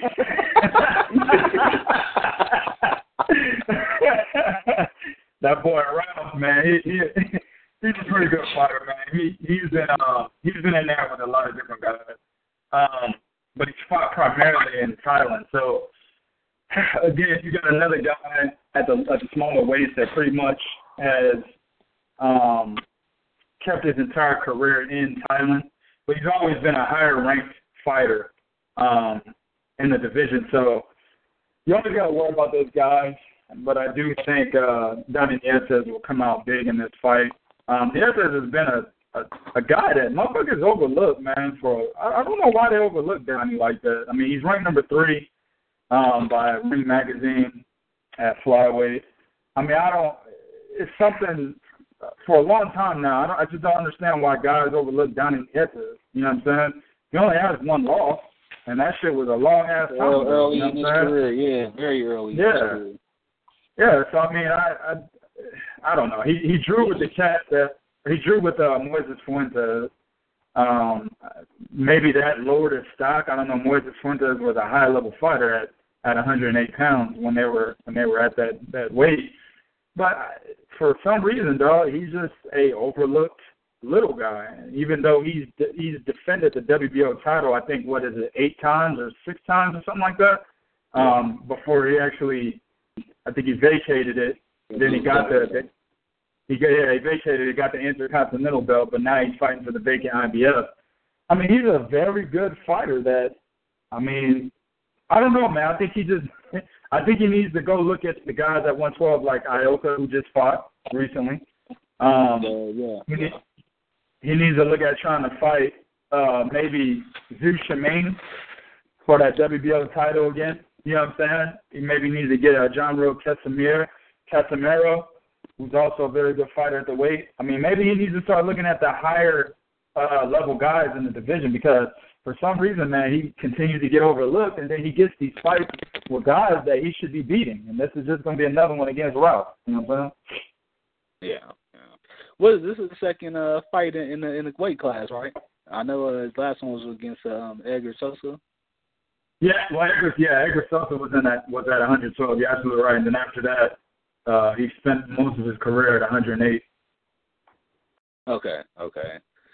Um, yeah, um, I'm actually surprised. You know, um, there was actually talks of him actually skipping this division initially to go up to fight. You know, the bigger names. You know, which it might have been a little bit far fetched, but you know that's Yeah. what was, that was out there that he was going after the guys like uh, you know, um, Estrada. You know, all the other guys. You know, up uh, at super flyweight. Um, which I thought would have been very good for his career, considering that he's going overlooked, like TK has said all these years. Man, he, he the guy could box his ass off if you've ever watched him. He's uh he's very good. Um Yep. yeah, dude dude's a dude's a beast, man, and like I said, he struggled I won't say struggle, but he had an early loss and, you know, it's possibly due to him being from the Philippines and, you know, the the lower weight classes, which is always a problem here. Um, but he's definitely a guy when it comes to the, the top pound for pound talks, he needs to be one of those guys mentioned. And um uh I definitely think he'll win this fight. Um I don't want to say it's a gimme, but it, um it, it looks like that to me more than anything, you know, considering the the uh, experience edge that Nietes has. Um so I definitely think UD um for this one. He was able to stop uh Edgar Sosa in his uh last fight. Um Nietes he was able to uh stop Sosa, I believe. Uh so he, I mean, it, went, it went it went to 012. He stopped uh, Okay. Raul Garcia before the. Okay, okay, okay.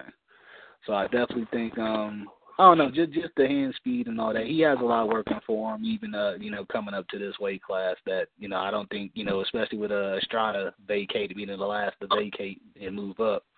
Um I don't see anybody really fucking with him at, at the end No. of the, at the division. I mean He gonna beat all. He beat all them. He'll beat all them Yeah. motherfuckers. You know what's fucked up is. You know what's really fucked up. And I, I had talked about Donnie Nietes a long time ago. You know, we're talking like five years ago. Back when Nonito Donaire was that guy that everybody was talking about from the Philippines. Oh my God, he's the next Manny Pacquiao. I was actually telling motherfuckers that Donnie Nietes is a more skilled fighter than Nonito Donaire. You know what I'm saying? And people were like, "Who the fuck is that?" We don't know the nigga, so you're wrong. You know what I mean? And it's like, it's a testament to how the little guys, man, they are completely overlooked. I mean, you can have like a Mayweather S type of nigga. I'm not saying that Donnie Nietes is that. I'm just saying this is how much they're overlooked. You can have a Mayweather S type of motherfucker at 108 pounds, Merkin cat. Motherfucker's not gonna know who he, who he is. Therefore, they're gonna act like he's a nobody. But Donnie Nietes is a highly skilled fighter. He's probably the second best guy coming out of the Philippines, and that's only behind Manny Pacquiao right now. You know what I'm saying? And that's just giving respect where respect is due for Manny Pacquiao's sake. Honestly, shit, I could say he's better than him at this point in Pacquiao's career. That's how skilled Donnie Nietes is, and it's it's a shame that he's not getting the the spotlight that he should, man. All right, so we'll definitely keep y'all chimed in on the results of this fight. It'll be happening. Uh, let me see if they're having it. Uh, where they're having this damn fight at.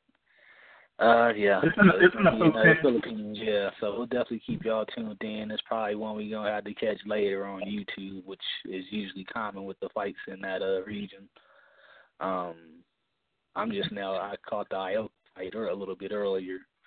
Um, yeah, but uh, with that said, man, we're gonna go ahead and go into our UOE segment.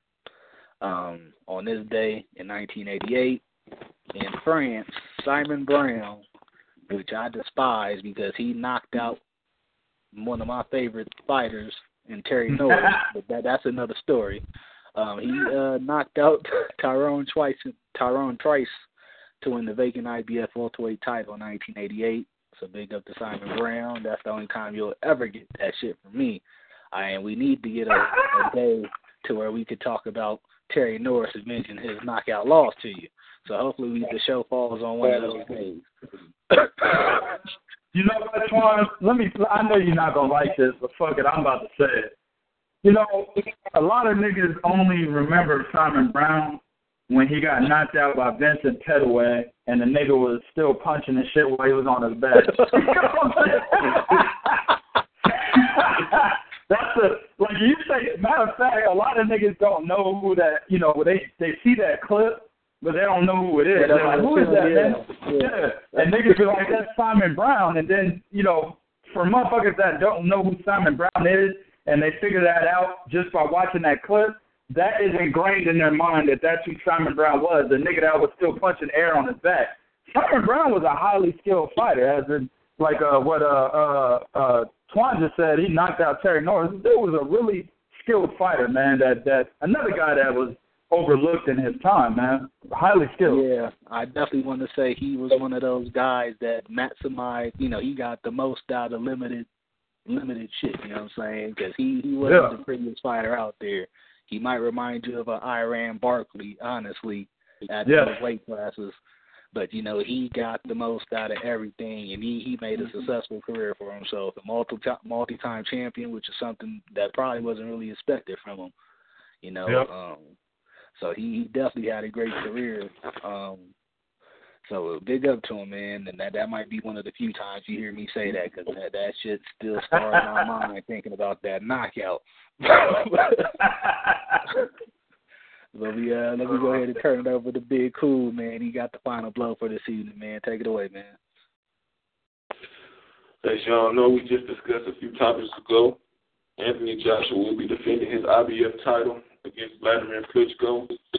And a lot of people are looking at this as a potential passing of the torch, although, you know, Wladimir isn't, you know, no longer the champion. He's been the most dominant champion, you know, in recent memory.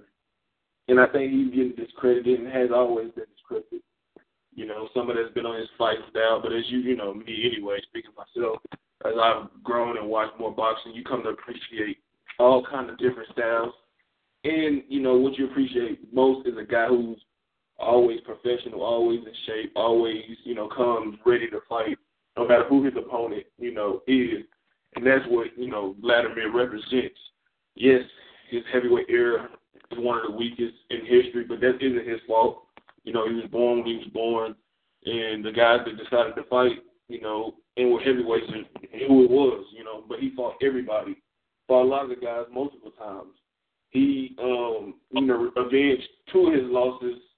You know, and a lot of guys don't try to do that nowadays. They would say, you know, I take a L, okay, well, it is what it is. But he was hungry and motivated enough to, you know, get Lamon Brewster back in the ring and uh, who else was it? I forgot who else was it that beat him um, back in the ring. He tried to get Tyson Fury back in the ring, but Tyson Fury, whether he was scared of the rematch or or his personal demons wouldn't allow, that fight fell through.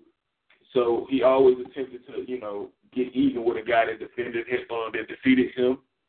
And I think people are selling him short come, you know, this Saturday against Anthony Joshua. And if he does lose, so what? You know, he's gonna always he's gonna still be considered, in my opinion, top ten greatest heavyweights of all time. Weak era, weak era or not, he he you know resembles just professionalism. You know, who we don't really see a guy that big, you know, six foot six, you know, take you know, you know, take good care of his body, always in shape, and you know, just approach it with you know with the right attitude of a professional, any you know area, whatever you you know you're professional in. So I think that whether he loses or wins next week, I think people should you know recognize him and give him his props for being a great fighter, a great champion who fought everybody. You know, he didn't pick on you know pick on the small guys. They came to him. You know, uh, the Mornings, uh, the David Hayes, those guys came up to challenge him.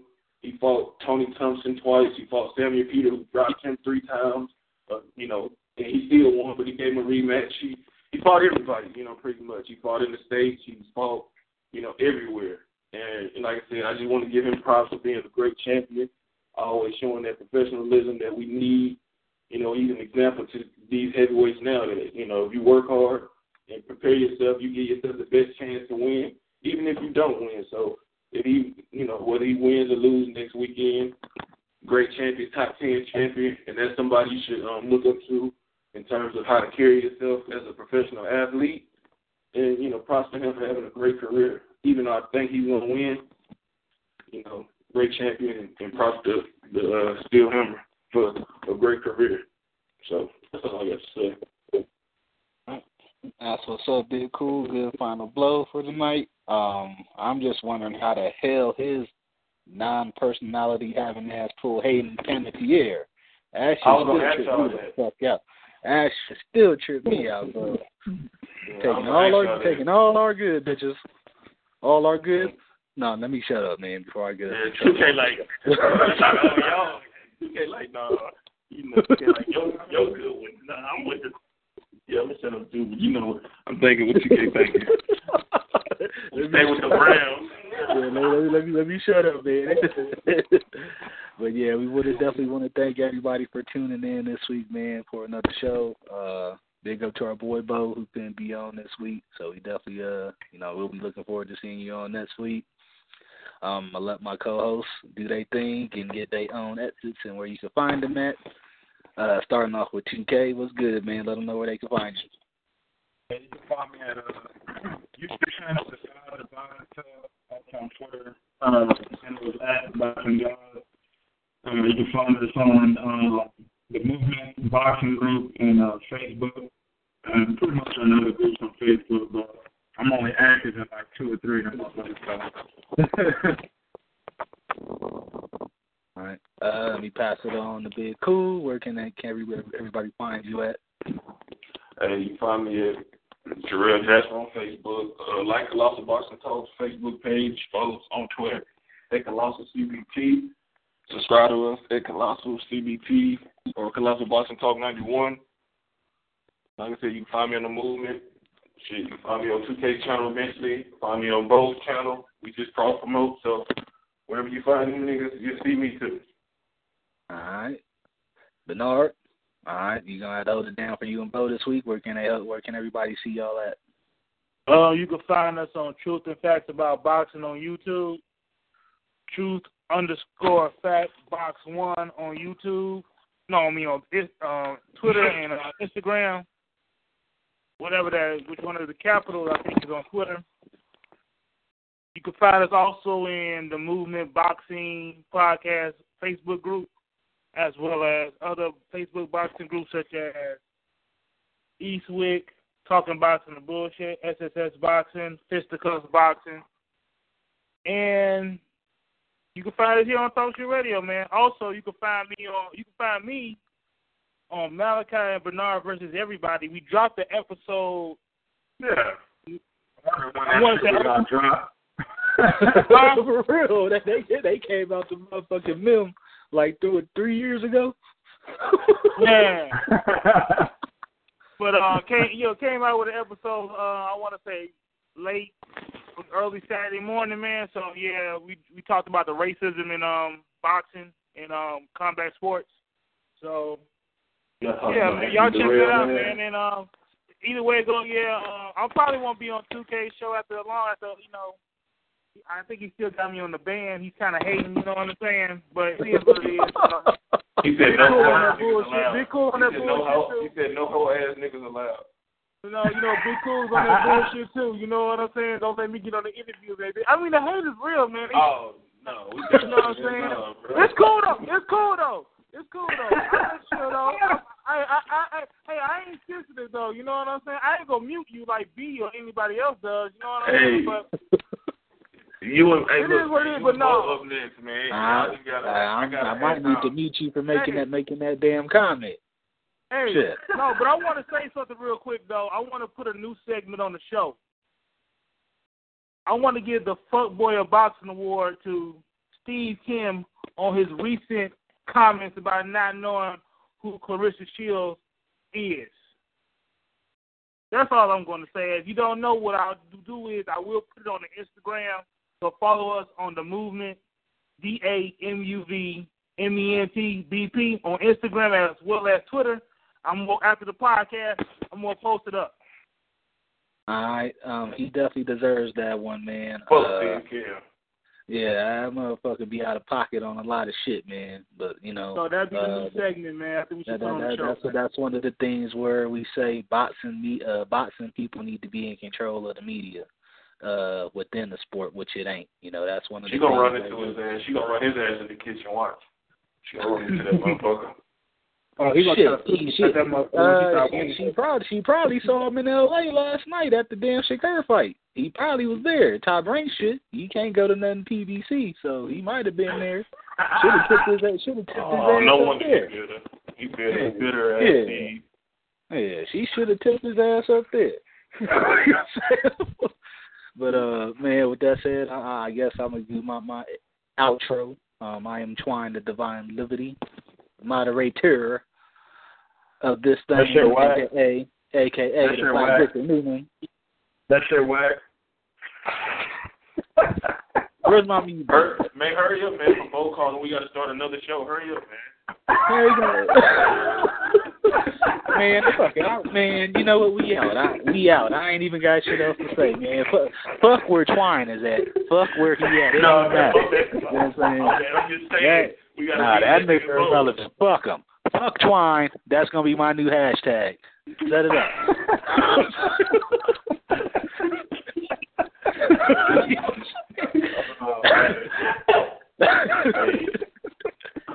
nah, but we up out of here, man. We gonna catch y'all next week, man. Peace.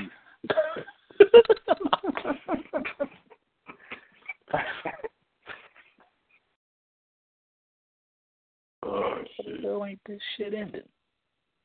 Well, yeah, it's the part you're gonna have to edit too, K.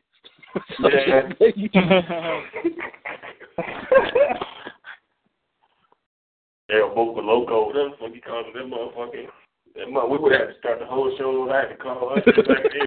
Hey guys, it is Ryan. I'm not sure if you know this about me, but I'm a bit of a fun fanatic when I can. I like to work, but I like fun too. It's a thing. And now the truth is out there. I can tell you about my favorite place to have fun. Chumba Casino. They have hundreds of social casino style games to choose from with new games released each week. You can play for free anytime, anywhere. And each day brings a new chance to collect daily bonuses. So join me in the fun. Sign up now at chumbacasino.com. No purchase necessary. Group. Void were prohibited by law. See terms and conditions. 18 plus.